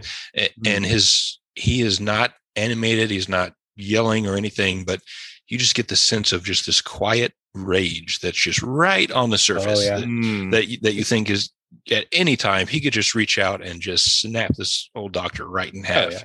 yeah. And he's he's Chaney is able to to convey that so effectively with doing very little with his voice, you know, using very little inflection. It's just kind of that that body language and everything combined. And the way that he pauses and just kind of like half-ass bows, just, you know, and then just walks away to let him, you know, see Yeah. himself out of the house. I, I think it's a great, great oh, scene that, that just, Chaney just did the there. inherent threat in, in Yeah. him is is is very very potent and and I, and I think I think what we keep working around is this idea that like I think a lot of people's problems with Chaney as the Dracula esque character have more to do with with the the preconceptions of Lugosi as the character than Chaney's actual performance, right? Wouldn't you agree? Right. I mean that's yes. I think I think when I was younger that was my hang up that that I man, hopefully have managed to since get past a little bit. Yeah. No, you're, I agree totally. You're exactly right. And I always like, I mean, I like, say what you will about the Brewster character, but he, the actor himself, I think plays this. I mean, he looks like Oh yeah. a wounded dog. I mean, he doesn't say one blip. He doesn't even look back up at Alucard. He puts his tail between his legs and gets the hell out of Dark Oaks because he's probably, he probably knows he was one second away from getting his neck snapped. He's sensing it, yeah. The- yeah. and again, he got out. So next scene right after this is basically we see Judge Simmons visiting Brewster back at the house. So talking about Kay's insanity complaint. So I'm not sure if he if Brewster got Claire's um, permission or her sign off or whatever, but it sounds like Brewster has submitted this insanity complaint to the judge, and you know Simmons is basically like, I you know you, don't have any kind of proof here. I, I can't okay this. So basically, the judge kind of you know poo poos the insanity complaint. And uh, meanwhile, the judge receives a call from his wife that I guess I know she works for the court or whatever, but basically, long story short, that Frank Stanley has surrendered himself to the sheriff because he admitted to killing Kay. So now we have Judge Simmons and Brewster basically hightailing it to the sheriff's department to find out, you know, what's going on with Frank. right, right. They got to go deal with this issue now. Like, And, and there's a great line that the, the sheriff has because, to Brewster's credit, I, I don't think he I- he's. I think he knows, kind of knows what's going on, but he Yeah. doesn't fully understand it. I mean, because he's he's very adamant that no, you know, Kay is alive. I talked to her. You know, sheriff, don't go down there. There, this, this is a messy situation. Leave it alone. Everything's fine. It, and that's, I mean, to be fair, that's something you would expect uh, an affluent doctor who's close to you know these these people with a lot of money to say and the sheriff has a great line of you know money and position don't hold any power over me you know I'll, i he frank stanley confessed to murder and i have to investigate it you know and, and Yeah. I, I just thought that was a mm-hmm. it- it's it's a line that's easily probably glossed over but I, I just thought that was a nice touch they put in there to basically say that you know i i don't care if you're you know who you are and what you say this is my job and i'm gonna i'm Yeah. gonna follow through with it I agree And, totally. and Dr. Brewster, I think, is smart enough to know that if he starts talking about vampires, it's not going to help it at this Yeah. point or this early point. It's not going to help his case. He works up to it, but like the sheriff is not a tight, a receptive audience for that kind of uh, theorizing at this point, and he's he's savvy enough to know that. Yeah, so I don't want to gloss over what the point you just made, Livio. So as again, Brewster talking to the sheriff, and you know, the sheriff saying, "Well, Frank just com- uh, you know confessed to murder," and Brewster says, "Well, I just went out to Dark Oaks. I saw Kay. I spoke to Kay. Kay is fine." But regardless, the sheriff doing his due diligence is going to go now to, out to Dark Oaks to investigate. And of course, you know, Brewster goes along with them and Judge Simmons. So they reach Dark Oaks and they're exploring the grounds and whatnot. And the sheriff's kind of poking around and sees this, you know, this mausoleum or where there- there's just a burial ground for you know the families. So opens it up, oh, and, and just arbitrarily opens up the first coffin that he sees, Yeah. and of course it's Kay. So everything that Brewster is, you know, is just you know said to the, the sheriff back in the office. Now Brewster is being looked at as a you know possible suspect in this murder. Right, like an accomplice after the fact. Yeah, Right. yeah. And, and you know they go to the the thing and and and despite the warnings, the first thing Dr. Brewster does is split off, sneak off away from everybody else and start, you know, hardy boying around. and it does, it obviously does have a, a result. He does find something, but it's like the guy just can't help it. and but again this is this is the the thing about his character is I, I, so dislike him for doing that, but he's his intentions are are pure. I mean, he, yeah. he knows what he saw last night, and he knows and it wasn't normal. Yeah, it, it, but you know, he he's trying to in a roundabout way. He, he's trying to prove you know Frank's innocence. He's trying to prove that oh my, there's something wrong here, and, and he can't do it because when he goes down there, everything, including the chickens, are gone, including the chicken. It's true. Oh it's true. God, yeah. I mean, for him, he's he's a little bit of a pill, but you know, I, I think he does legitimately. Talking about Brewster now, you know, I'm sure he was you know good friends with with the colonel and with the colonel's passing. I think he does, you know feels some kind of a you know res- responsibility Parental, to you know, kind of yeah. you know make sure that you know Claire's okay, Kay's okay. He has this relationship with Frank, so anyway, so yeah, now Brewster's kind of on the hot seat now. Yeah. So and he and he consults with uh, his friend Dr. Laszlo, uh, from from Hungary, right? Right. So this is the next scene. So Brewster returns home and it, you know, it says to, you know, meets Dr. Laszlo or Professor Laszlo and says, yeah, I've been grilled all day, um, you know, by the sheriff for my, you know, quote unquote lying about, you know, Kay. So whatever. So the time, you know, Laszlo gets a little more into why, how Alucard and calls him a descendant of right. Dracula, which, you know, allows us to think, you know, this isn't, Chaney isn't, isn't Lugosi reborn. This right. is you know, a descendant, which is nice because it's okay. Chaney. Eh, no one's going to believe that Chaney is is Lugosi, and, and they should. Right. You know, he's no. a different. No. So I like it, that. I like the fact that they threw that in there. And to me, that kind of closes the case for the whole question of well, is he Dracula or is he is he not? I mean, when the title of the film is "Son of Dracula" and they explicitly say in the film he's a descendant of Dracula, I mean yeah. that that kind of yeah. says okay, it's it's not Dracula. It's right. it's some form of Spawn. Yeah. To to be fair, the movie sort of tries to have it both ways to, to some degree, yes, but but I, I, I I and I think that causes a lot of the confusion. But yeah, I, I do think, yeah, I mean, I, I think it's just easier if we if we move forward with this idea that he is some sort of spawn of Dracula, whether he's a biological child or a, a vampiric offspring, right? Yeah, and, and, to your point, Jim, you're exactly right because throughout the rest of the movie, he's only referred to as Count Dracula, and and, mm-hmm. and they almost make it seem as if he's just the Count Dracula. So yeah. so it, it it is a bit confusing in that regard. You are right. Just, just just like eventually the movie started referring to the Frankenstein monster as Frankenstein as well. Like it, yeah. it just starts getting it pop cultures itself kind of these, these things. Um, they back it in itself. I like Dr. Laszlo. I I I feel like I, as an actor, you know, he he does he does a fine job, but it's I, I don't know somehow that could have just snazzed a little bit up. I mean, the movie does sort of stop and you have this expository thing that takes quite a few minutes and stuff, you know, yeah. Dr. Laszlo and him and stuff, but obviously leads to a great confrontation and it's great. I think uh, J. Edward Bromberg, the, the actor who plays him, he, he's a very, I think he's a very good character actor because so in this time frame, if you look at the three three films he made for Universal would be Invisible Agent, uh, Son of Dracula, and Pillow of Death, which is one of the Inner Sanctum films. Mm. Um, in Invisible Agent, he he plays this this very weaselly, smarmy t- type of Nazi uh, commandant, and, and it, it he's very effective in that. Completely different from Son of Dracula. He, he's more mellow. He's oh, kind of yeah. meek. He he's mm. he's he's kind of the old guy on the corner that wants to help everybody out.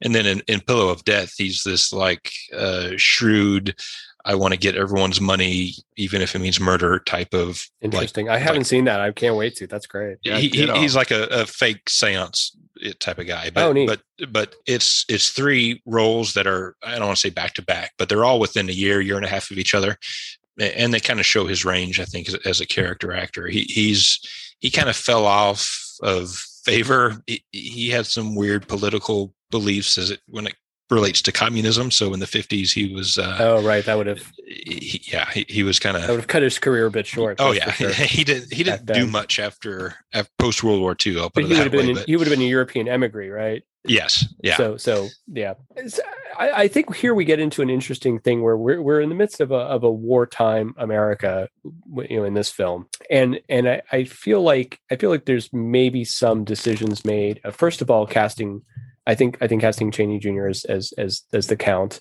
is is you know he's his his stars on the rise right now. Obviously, as we've said with with Wolfman and with uh, you know he's he's there he's Universal's guy at the moment. Also, but with having the American accent, I wonder if Universal ever stopped and considered the blowback of having a Europe a vaguely European sounding character. Villain in these films Yeah. in a time where Americans were hearing uh, of some voices with European accents that were connotating very, very negative hmm. things on the radio. I just wonder if there you you would have sat down in a newsreel and you would have probably heard Hitler talking in the newsreel, Yeah. and then you go into this movie and it do you, does Universal want their? I'm not saying this is right or wrong. I'm saying this is like you know how the studio heads' minds work. Do they want a character in their film that sounds like that that that connotates that? Does that shift the, the character the the audience's mind out of the movie and make them think of more contemporary things that are going on? I don't know, but I just think that's an interesting. Uh, I, I had a note about that, and this was a good place to place to pop that Yeah, in there. So I, I, I kind of have a theory, uh, and again, I, anyone that knows me knows I'm a huge Chaney Jr. fan. So very early on in his career, when, when he finally changed his name, we're thinking like mid 30s or so, he got a little bit of a, attention, a little bit of press about that, and so he did some interviews. And one of the early interviews, it, it's actually really telling, and I don't think it, it, a lot of people have seen this, but he is very open with his limitations as an actor, especially at that time. Uh, he talks about how uncomfortable he is with you know romantic scenes, Hmm. but specifically he talks about his his trouble with dialogue, and he he he calls. I get the sense that Lon was his own was Lon was Lon's biggest critic, and, Yeah. and there's there's examples of that throughout you know throughout his career but he specific in this early interview he specifically calls out that you know i i have trouble you know saying you know long and complicated you know dialogue in, in scripts sometimes and i so i wonder in regards to the accent you, you know you mentioned the european and and how that would look and and sound like I- I think he. I I wonder if he didn't make a conscious decision that uh, you know, I- hey, I'm. I know that I'm not going to pull off anything other than a Yeah, you know, Midwest Oklahoma accent, so I'm not even going to try. I think I think the worst acting choice Lon Chaney Jr. could have made possibly in this film would have been to try to sound like Count Dracula. I, I think, yeah, I, I, I think we're all fortunate that he and and or Universal chose to to go this way. Oh, 100%. Yeah, that could have been an absolute disaster. Yeah, yeah, it could have been bad. um, and knowing your limitations is good. Um, so we, I mean, so we have this whole scene where, yeah, uh, you know, we have a lot of exposition about uh, the the vampires, about our counts. I think I'm gonna just call him the count from now on. Uh, his history, the idea, the possibility that he is a descendant, you know, all this stuff, and then obviously, I, you know, to me, it gets into a thing, and and and you guys are both, I know, old school Sherlock Holmes fans too, where it gets into this idea that Brewster is confronted with the the Holmes thing, where it's like when you eliminate the impossible, whatever you're left, however improbable, is is has to be the solution. And and he's a man of science again. We we go in this with a lot of the characters in these films, but he's he- is left based on what what he learns from Laszlo. He's left with the only option is is that he has to accept that there is a a an undead creature uh, living amongst them in this town that needs to be destroyed.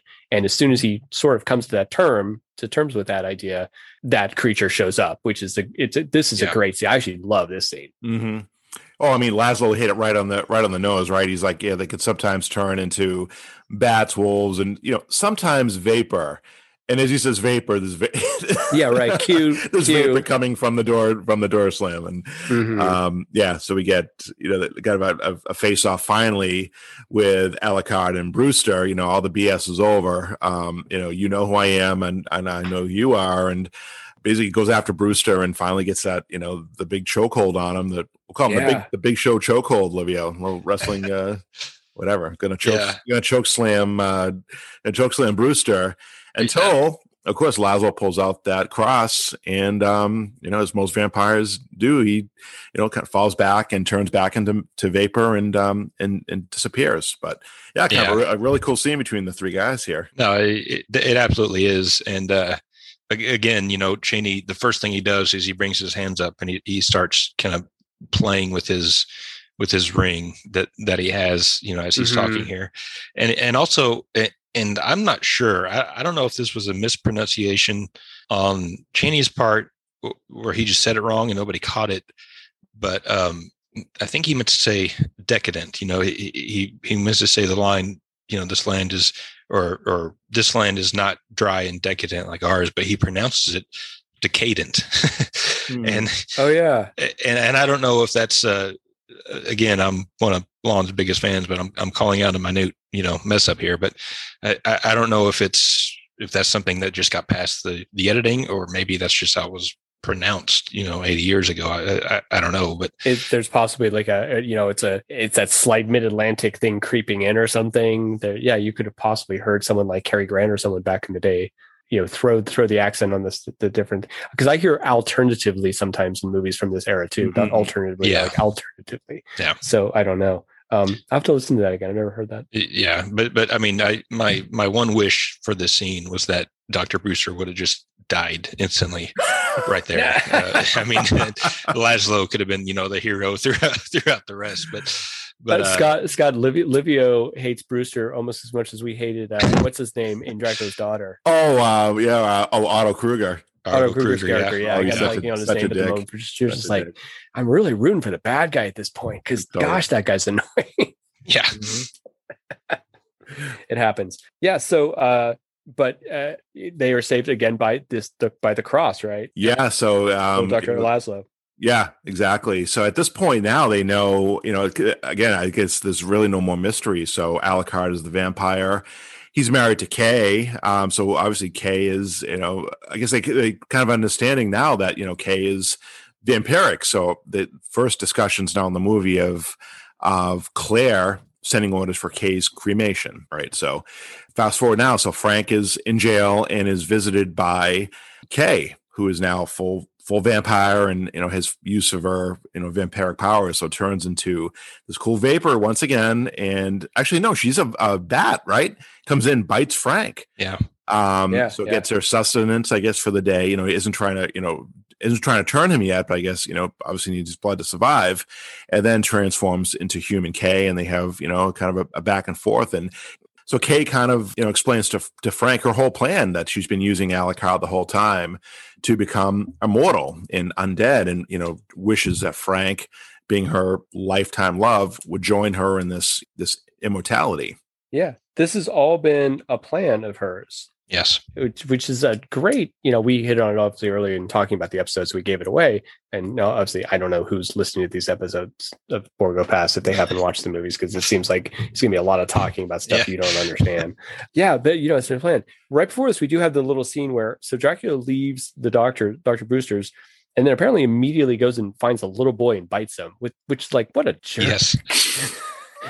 Come on, dude. Uh, and they bring the boy in. And again, this is why we're saying we, we do see uh, doc, Dr. Brewster do some actual doctoring. I, I just love this moment. You know, he, he determines the two bites on the neck and, you know, figures out, okay, this is what this is. This is, Dracula. And he does this thing where he, he dips in the iodine and he draws little crosses on each of the the bite marks, which I'm like, that's a cool little. I've never seen that done ever in another film about vampires, and it just seems unique to this a little, you know, quirk you know, to, to this film. And what a cool thing. Does he think it's going to, does he think he's going to heal the bite? Well, I guess the iodine's, the iodine's to heal. My theory is the iodine is to heal the, you know, the, the hurt, the physical hurt. Sure. And the cross is to help the iodine hurt heal the supernatural okay. part of the hurt, right? The, okay. I mean, I'm just spitballing on that. Yeah, no, it makes sense. I mean, I wasn't sure if it was just. I mean, where you know, the boy was a victim in the in the event that Alucard comes back for the boy, like he's got you know kind of oh, could be action. I don't know. Like it was kind of. I don't want to overthink this too much. You know, you know, yeah. Jim, you, you put a really positive spin on something that was going to like blast you know Brewster on, which uh, uh, I didn't think of iodine. I, for some reason, I had it in my mind like it was some sort of like paint or, or something oh, eh, oh, and, right. I, and i'm thinking all right this this this supposed doctor eh, has just given alcohol to a hysteric person yeah, and is right. now now painting over you know wounds what, a, know, what a eh, quack exactly what kind of guy is this yeah and i mean he is just he i mean no one's told him to do this he's just making this shit up as he goes at this point but he has seen the cross the power of the cross against uh, the, the power of the undead. So you know, he's he's I think he's just taking the next logical step. Who knows? So, um, but you know, I'm so happy. I'm so happy, guys. So for all the heat I've taken for for kind of hating on David Manners, at least Livio now has been hating on Brewster pretty bad here. So well, yeah, I mean, listeners, listeners, don't, listeners, the Frank, the Frank Craven uh, uh, fan club's going to come after him. Yeah, I was, gonna, I was, about to say, I, I, I don't want to burst your bubble there, but I think there's more people in the David Manners fan club than there is in the Frank Craven. Fan card. Very possibly, but uh, I could be wrong. We'll see. We're gonna find out. yeah, so Frank is in jail and is visited by uh, Kate, who kind of explains the whole story of wanting him to join in for in immortality, and kind of goes so far as to say, you know, you before I can turn you into the immortal undead with me, you need to do one thing for me as a human and kill Alucard. So again, who now who is who is the real monster of this movie? It's yeah. it feels like it's Kay. So, yeah, and a, a couple interesting things here. And again, this this brings me back to kind of my what I've said before, which is this is a movie of firsts. You know, she she mentions two things here, which is you know, as a human, before I change you, you have to kill Dracula. And I thought that was interesting. That that you know, it's almost as if as a vampire we can't kill each other yeah. and, and in, in right. future you know vampire fiction and, and, things like that, that that that has been very much explored. Like it's a, it's almost a cardinal sin if if one vampire were to kill another. Right. Or if and, perhaps you're the progeny of of one yeah, you can't yeah, right because maybe exactly. if she kills him then she loses her her vampiric thing. Who knows? Exactly. That's what and, i always thought but yeah. and another thing that sh- that she says is as Frank is when she tells him that you know if you might understand if you know that his real name isn't Alucard, it's Dracula, and he says, "Well, isn't Dracula supposed to be a?" And she cuts him off and she says, "We don't like that term. Yeah, just yeah. call us undead." You know, yeah. Eh, as if they they find the word vampire offensive, and and even insulting. yeah, eh, even later on when when Frank confronts Alucard at the end, he he calls him, you know, a vampire. You're you're a loathsome thing, and when he says that, Chaney's face just kind of like turns yeah. to disgust. You know, I, I, so it's it's a very interesting thing that, that is very lightly touched on here. That that again, it wasn't ever explored or even mentioned in, in previous films. Yeah, so even with Kay two, when she's having the dialogue with Frank, and it's you know very loving, and you know I'm doing this, I'm basically doing this for us, Frank and you know, of course, he's mortified by this. He's like, "Well, Kate, I don't, you know, I don't want to do this. I don't want to do this." She yeah. looks at him and says, "Well, you don't have a choice." So, yeah. I mean, human Kay probably wouldn't have said that to him, right? Is this? I mean, the the vampire curse must have must you know be getting into her you know her mind a little bit right? I mean it seems like a very you know kind of a dark thing to say to losing say, what's left of her right like humanity yeah, like, humanity, like hey yeah. frank you don't you really don't have a choice here. You're like you're going to do this because i'm telling you to. Well i think the other option is i mean he's he's going to spend the rest of his life in jail for yeah. killing her so so yeah. I guess his only option to not do that is to is to do what she says and, and follow. So um okay.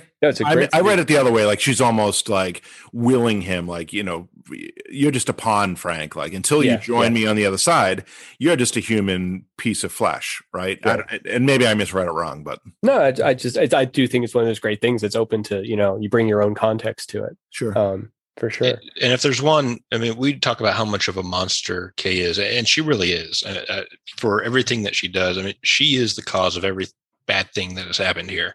Yeah. Because uh, I get the sense that Alucard wouldn't have just decided, hey, I'm going to go down to the southern United States. Yeah. Right. Um, she very much is, in her own way, devoted to Frank, and she does love him.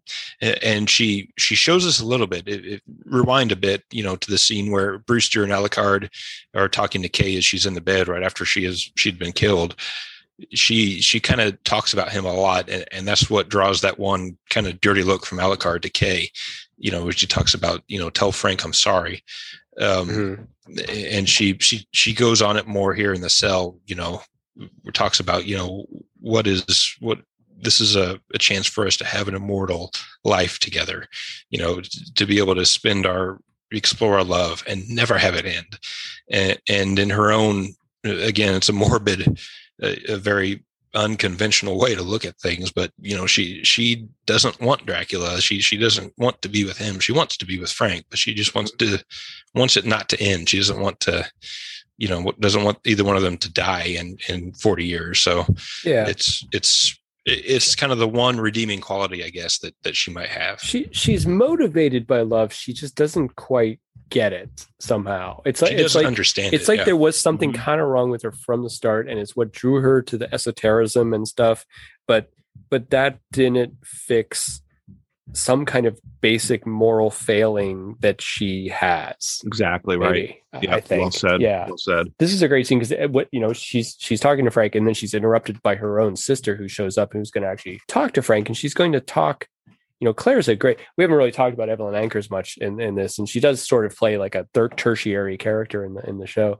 But ter- I mean, Claire's going to show up to talk to the man who who killed her sister, which is let's just talk about like that's a pretty intense kind of thing to do. Yeah. And she knows it was a mistake, and she knows you know it was it was a tragic accident. But it, in to her credit, she's still going to try to reach out to this guy who was still who was at one time you know very close to both of them obviously and their father.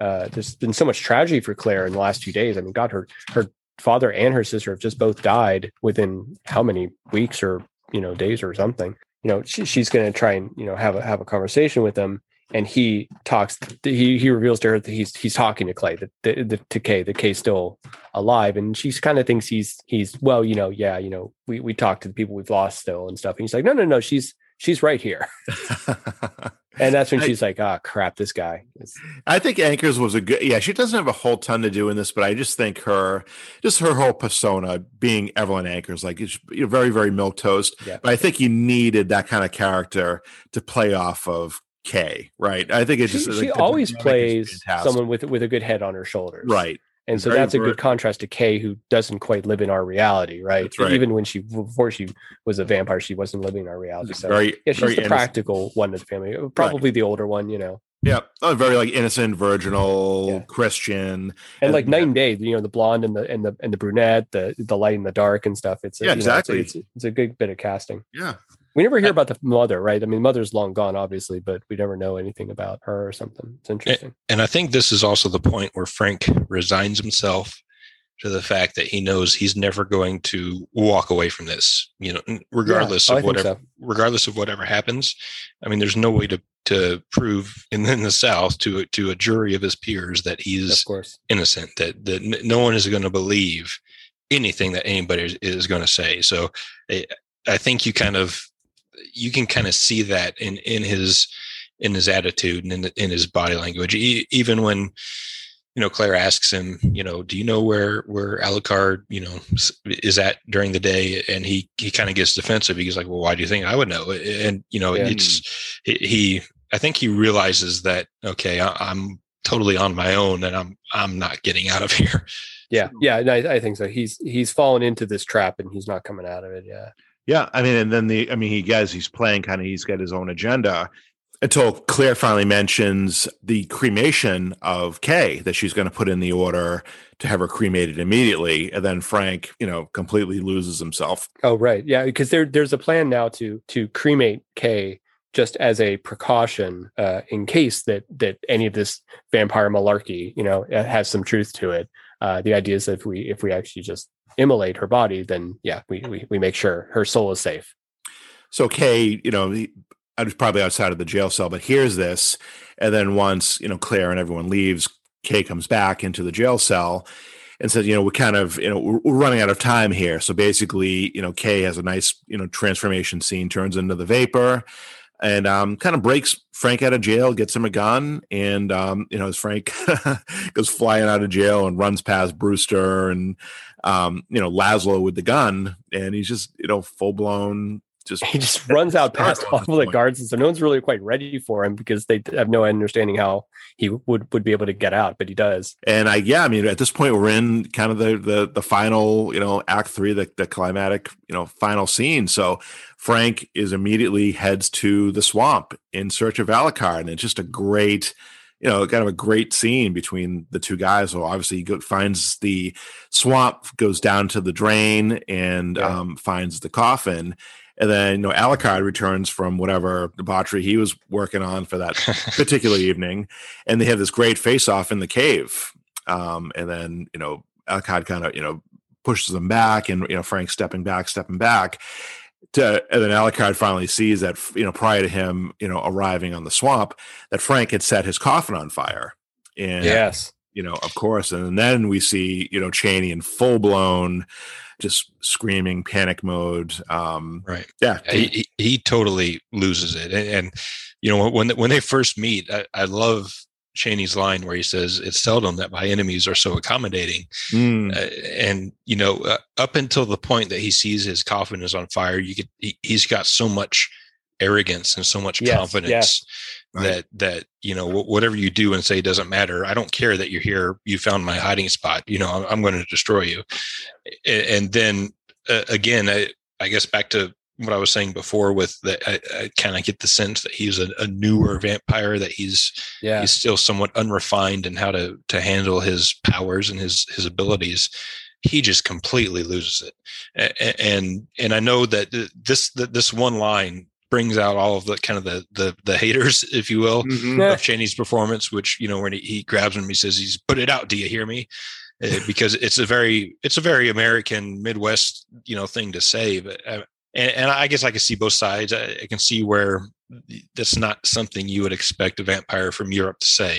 Yes. But at the same time, Chaney is completely in the moment, and, and Yeah. he- he's he's totally lost it. He has just gone off the wall berserk, and that's just that's just how it came out, eh, you know, in Chaney, and and I think they did a right thing by by leaving it in because it, it's I don't know what the word is. Just it's raw, pure. just Yeah, pure, pure yeah. raw, just Yeah. emotion. Yeah. yeah. yeah And I feel Which, you know- sorry for for Robert Paige uh, because Chaney was not known to be gentle or graceful in some of Yes. these scenes. Like you know, some of the mummy movies, he, he kind of strangled some of the older guys a little bit too much, uh, and you can tell just from Robert Paige's body language that he, he he's probably legitimately scared for his life because he's got this huge fire on one side of him, and he's got this sweaty large vampire, you know, just. just Possibly inebriated. Yes, just just you know, just tossing him around like he he's a literally a rag doll. I mean, Robert Paige Yeah. was not a small man, but you see Yeah. Chaney just.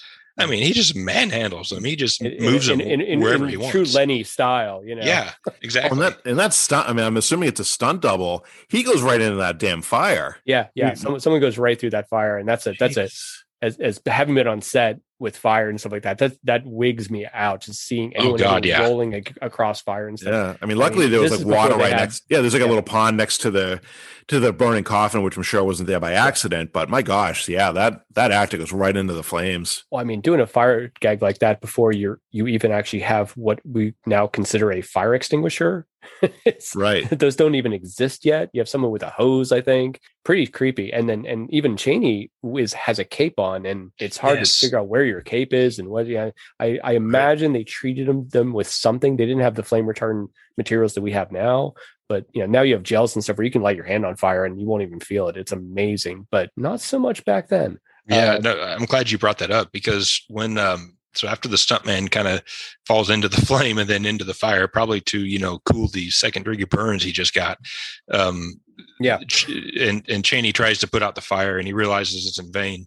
And and I think this is a pretty cool thing because uh, um, you guys have talked about this before, where the monster eventually gets cornered and he just dies and the movie just ends. Uh, Alucard makes one last attempt. He knows. I, Yeah. I think at that point he knows. Okay, I'm, I'm not putting this fire out. I'm done for.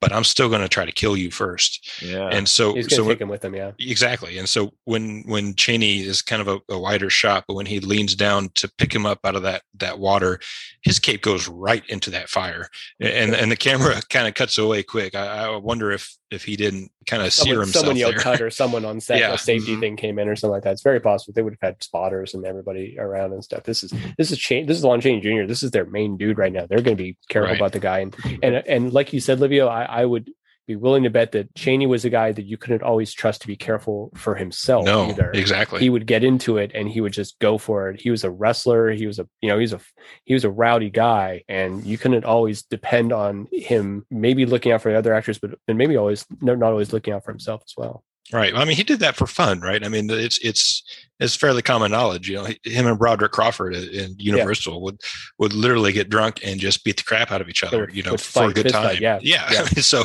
he, he's no he doesn't shy away from from getting No. himself into danger. No, he was. I mean, we could call we'd call him a man's man, I guess. Now I don't know, but uh, yeah, no, he had he had that side of him. This tunnel set, I got to say, though, is, is amazing. I don't know that it's it's a, it. What is, is it supposed to be a irrigation tunnel or a think water? it's supposed to be a, like a drain. Look at the Uh, rain, drain, it's really right? good. yeah. yeah it's just it's so crude and awful and and but and we it's it's brilliant though because they somehow figure a way to get a crypt into the south right i mean we're basically in an underground labyrinth or tunnel of this thing Mhm. that has a T junction and everything. You know, there's water and fire and everything. and That's dirt. There's all these elements going on here. And stuff. Um, no, I, I do. I I think I think Chaney's great at this moment, and I just he's he's saddled with so many things, and it's a bit thankless what he has to do. And some of these lines, I agree, are are just they're awkward lines. And and you know, Yeah. in Black Cat, you know, Scott, you know, and Olivia, you heard when you edited, we, we talk about some of these undeliverable lines they would throw at, at some of these actors, and sometimes someone like Lugosi could could get it off and and make it an amazing moment in a film. Sometimes not so much. Yeah, I mean, this is a lot of. I think it's a lot of ad libbing, and like I said, I I totally agree. I'm glad they didn't cut it. It's just it is what it is, very raw, and so yeah. I mean, he goes to choke out Frank, and luckily, you know, Donna's is has appeared, and Yeah. we have a nice little um, you know stock footage of the sun rising, and you know, before too long, Alucard Dracula is dead, falls into you know the the the water that we'd spoken about, and you see that kind of hand reaching up and grabbing like a branch and he's got the dracula ring on and Yeah, and and dies and then we've got goes back to the skeleton. Does it, uh, Olivia, you help us out? Is this the first time we see the skeletal remains of Dracula as his? Yes, yes, it is. This Uh, because we see that a lot in Yep. um, House of Frankenstein, House of Dracula. But yeah, yeah. So, so uh, again, back to the first and, and of, of this movie, it, and it's seen probably more seen in House of Frankenstein, House of Dracula, because they're probably the more viewed movies compared to this one. But Yeah. this is the first time we see kind of the the human or human-esque form of of a vampire go Yeah. to to a skeleton. Um, Yeah. Yeah. I, well, I take that back. I, I'm not sure what came first, whether it was Return of the Vampire or Son of Dracula, because they're both made in 1943. yeah, yeah, the yeah. the end of Return of the Vampire, Lugosi does like literally melt into a skull. right. That's When- true. So, yeah, Yep. I- But they I- would probably been filming concurrently. This is this comes Probably out at so. the end of forty three, right? This comes out Yeah. November, something like that. yeah, uh, um, yeah. So they went into production. I think. Yeah, you're right because um, it, it was around the the first of the year 43 when when Chaney was uh, rumored to be in the Phantom and, and was was wanting to go into the army and all that stuff. So yeah, this would have come out the very end of uh, 43, I believe. I could be Right. wrong. Correct interesting. those out there. Correct me if I'm wrong, but I- I'm I pretty think sure that's so, what yeah. it is. I'll just one more thing. I just want to know. I know we're right at the end and stuff like that. I do find it funny that Dracula, who is trying to the Count, let's call him, who is trying to to travel a little bit under the radar here, does still feel the need to monogram everything he owns, his, his, his ring, and even I mean.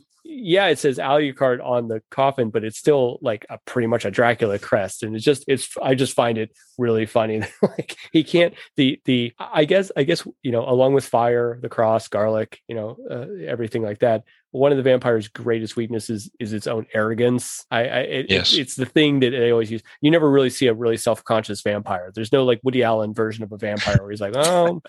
I don't know if my fangs are really long enough. I kind of feel insecure about it. You know, the vampire always is this by, by nature, this creature of, of arrogance, and it's always ends up being its undoing. No, yeah, you're right. It- and you mentioned the the kind of the crest. So the the Dracula crest was the same thing in House of Frankenstein, House of Dracula, and even Abbott Costello Meet Frankenstein. Right. In this movie, it's a raven, which yeah. I thought it- was it- interesting. So just slightly differently done. Yeah. Yeah. So that's Yep. true. Yep. That's, that's interesting. And again, I always joke that everyone everyone can always recognize the Dracula crest, whether it's Bud Abbott or anybody's like, "Hey, it's the Dracula crest." Like, okay, so yeah, so so here we are at the end of the film. Um, yeah, that skeleton hand dissolve is great with the ring on it. You know, it looks really cool. And Frank, th- there's this moment I think where you think like, well, wait, if Dracula's dead, does that does, will will will Kay return to normal? Will she be just saved for the thing? And and uh, you know, Frank comes out. It's like, no, no, no, I just burned her. It's so, so really dark. tough really tough scene and this is you know very you know non uh, uh, i'd say an ununiversal definitely a down downer ending so yeah frank uh, you know upon killing alucard returns to dark oaks uh, we see a scene of you know kay in her coffin and kind of wondering what frank is going to do and Yeah. He takes a ring off i don't know if it was like an engagement ring or takes a ring off his finger puts it on kay's hand and burns burns kay Yeah. Yeah. Yeah. that literally uh, how the movie ends is, you know, Frank surrounded by the sheriff and Brewster, you know, watching Kay burn and he looks Yeah. awful and it's everyone just feels awful. I'm sorry. He returns to the house and and and does Yeah. this. I'm sorry. I was I, was, I had mixed up. right, right, right. Yeah. No, he's yeah. at Dark Oaks. Yep. Yeah, yeah. But yeah, And- that- there's this moment where you're like, this could almost have a happy ending, and you're like, no, it doesn't. Oh, it's an awful ending. It's a downer, and Frank looks awful, and everyone's depressed. And uh, this guy's life is d- over, you know, Done. obviously. done. and it, it it's uh you know you guys have said this many times and and in the, the black cat episode too where it it seems like everything from like 1935 on ends in some form of an explosion or Right. fire or you know that there's there's some type of big you know action type thing Finale, and, yeah. and this is not like that at all and No. and, and this just the the beautiful music that that Hans Salter composed Uh, again this was this was originally made for the very end of the Invisible Man Returns where, where you see Vincent Price kind of kind of materialize um, but what what Salter did for this movie was um, I'm getting in the weeds here my music knowledge but the the Universal, I guess, scoring department, you you had a an A orchestra and a B orchestra, kind of like you had A and B films. And so obviously the A orchestra for all the bigger productions like Phantom of the Opera and, and and their main their main money makers had was a bigger orchestra, more instruments, better recording equipment. The the B stage at this time was under construction. So Salter had use of of a bigger orchestra and and that's why uh, a few of the movies around this time, uh, specifically this one and The Mummy's Ghost, if you listen to the music in those in these two movies, it's so much more richer. It, it, it's so much more fuller. You, you can hear higher highs and, and lower lows. But Salter was able to kind of reorchestrate this this piece of music to to fit this, and there's Huh. no dialogue. There's no there's hardly very little sound effects except for the fire, and it just builds to kind of the slow, you know, sad uh, crescendo, and it, it's just an awesome. E- even when the the camera pans zooms in to to Frank's face, you see the people in the background. They kind of turn away as if to Right. to only show him, right. A- and you know that you know I just basically burn my my childhood love, you Yeah, know, yeah, yeah. Honest to, to God. to save her. I'm, I'm with you, man. I've seen this movie so many times, and every time I watch it, I'm all. It's like half of me like, expects there to be like something else to make it kind of. Oh, that's that's nice. But Yeah. man, this this film ends like your dog just died. Yeah. Well, you know, and we haven't talked about Robert Siodmak, who's Curt Siodmak's brother, and they're pretty competitive. And and when when Robert came on the film, Curt, who had been working on the script, got kicked Was- off because yeah, he was They didn't- fired. he didn't want to work with his brother. It's funny. There there was the competitive thing from childhood. But Robert, you know, we talked some of these films and like let's call it, let's say maybe House of Horrors or Captive Wild Woman or something like that. Some of the lesser, the, the B, very low end B Universal films from the 40s. They were they're made by very competent directors, but these directors were hired because they could get the day's shoot, shooting done and bringing the film in reasonably on budget and on time. And they were they were just you know journeyman directors and stuff. Uh, Robert Siodmak's not that director. Robert Siodmak is has something to say, and he it really comes through in this what what could be have been a real B grade, low grade, like a B minus film becomes kind of a B plus, A minus uh, uh, Universal film. Yeah. And I think it's due to a lot of the talent that came came to bear on the, the film, but but Robert Siodmak deserves a mention in, in all that uh, uh, definitely. You're so right, and, and I can't believe that I haven't brought up, you know, the, his direction and and kind of the yeah. status of this this film. So uh, I've heard it described. Uh, So I've, I've got a book here that I'm I'm going to kind of plug, and um, there's a it's there's a series of, of books, kind of film books that that feature a script and a lot of production history. And there's one on Son of Dracula. It's written by Gary Rhodes, who's a who's a prominent Lugosi historian, and also Tom Weaver, who's a, a very prominent uh, Universal horror historian. Uh, and they kind of go into depth on you know this this could be the first supernatural film noir. You, Yeah. you know because because this is really unlike anything that that we had seen before, and you could really made the case that a lot of films were influenced by this style of of, filmmaking from from the plot how it works with with Dracula being more of a device than the actual villain Mm-hmm. uh, to the the setting and just how it was shot and how just how atmospheric it is Or just the pessimism too. Like yeah Yeah, yeah. Films after this, yeah. that everyone eh, nothing really gets resolved everybody ends back sort of where they started you know Yep. uh, which is a very noir kind of thing we see um yeah no fantastic and i just i'm so livio thank you so much for being on this episode um, i'm it was so good to have uh someone who really wanted to champion this film and it made me sit go back and and watch this with with a without some of the stigma that that that unfortunately comes part and parcel with it i don't know why i don't know how this film became a little bit of a punching bag within the Universal canon. But Yeah. uh, I, I hope I hope people listen to this episode too, and I hope they go back and sit back and watch it again and go, you know what? Yeah, this is this is worthy of, of being talked about. This is worthy of, of being remembered. And this is worthy of being counted up there with all the other great, Yeah, great films. I mean, Interview with the Vampire doesn't get made because you know if this doesn't get made. Uh, a, a I lot agree. of the, like you said, Christopher Lee, the the the the Yeah. proactive, active vampires, and you know those films don't get made. You know, maybe Yeah. if this film doesn't get made. So It's Yeah. not a perfect film, but but you know that, That's right. The, the the the the defects of it are as interesting as as the great things. hundred right and and it's got so many talented people working behind it from from chaney to robert Siodmak to to other people in the production Yeah. to obviously to louise allbritton uh and Oh, yeah. and no one phones it in you know i, I think robert Siodmak gave it his all in the direction of this movie and, and it really shows and and i think you know I, I'm- i'm glad you said that jim I, I i think this and i go back to what i said earlier you know if if there's a film that's representative of of Lon Chaney Jr.'s just film career as a whole, it'd be this one because, to your point, yes, there are defects and there are kind of parts where you're like, yeah, uh, okay, Yeah. but uh, overall, when you kind of ignore the the conventional uh, uh, um, criticism Mhm. and you kind of get into to what's actually there to the the meat on the bone Yeah. as i said you find that there's there's a lot of good stuff there A- and it's like you said it, it's so much worthy to to talk about and to go back and and revisit so sure. I I really appreciate you guys having me uh, on here this is this has been a thrill for me Oh, definitely. Us too, man. That was really fun. I'll definitely do it again, man. You you brought your A game and such a great film, and so happy we could do this, and you know, so happy to you know, have you join in the family here. You've been just fantastic. So Absolutely. such an honor for us too to you know finally share some uh, some audio space with you, and just such a good time. So really appreciate it, man. Oh no, it, it was great. You, you guys are.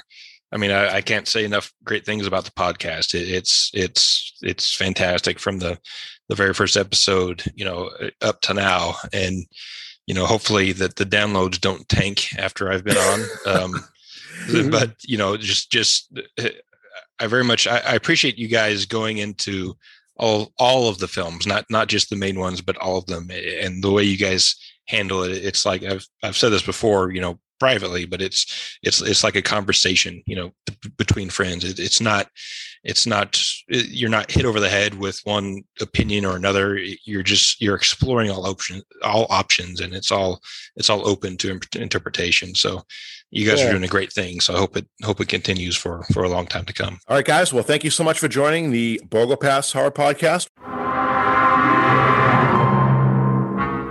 Thank you for listening to this episode. But the fun does not stop here. You can follow and interact with the show's hosts and listeners online on Facebook, Instagram, and Twitter. The Borgo Pass Horror Podcast is a presentation of Shadow Camera Film and Entertainment. This episode was edited by Livio Marino. The music was composed by Sean Gould. Opening and closing narration are by me, Kat Herons. Show titles and graphics created by Jim Towns. Thank you for listening, and we'll see you next time on the Borgo Pass Horror Podcast.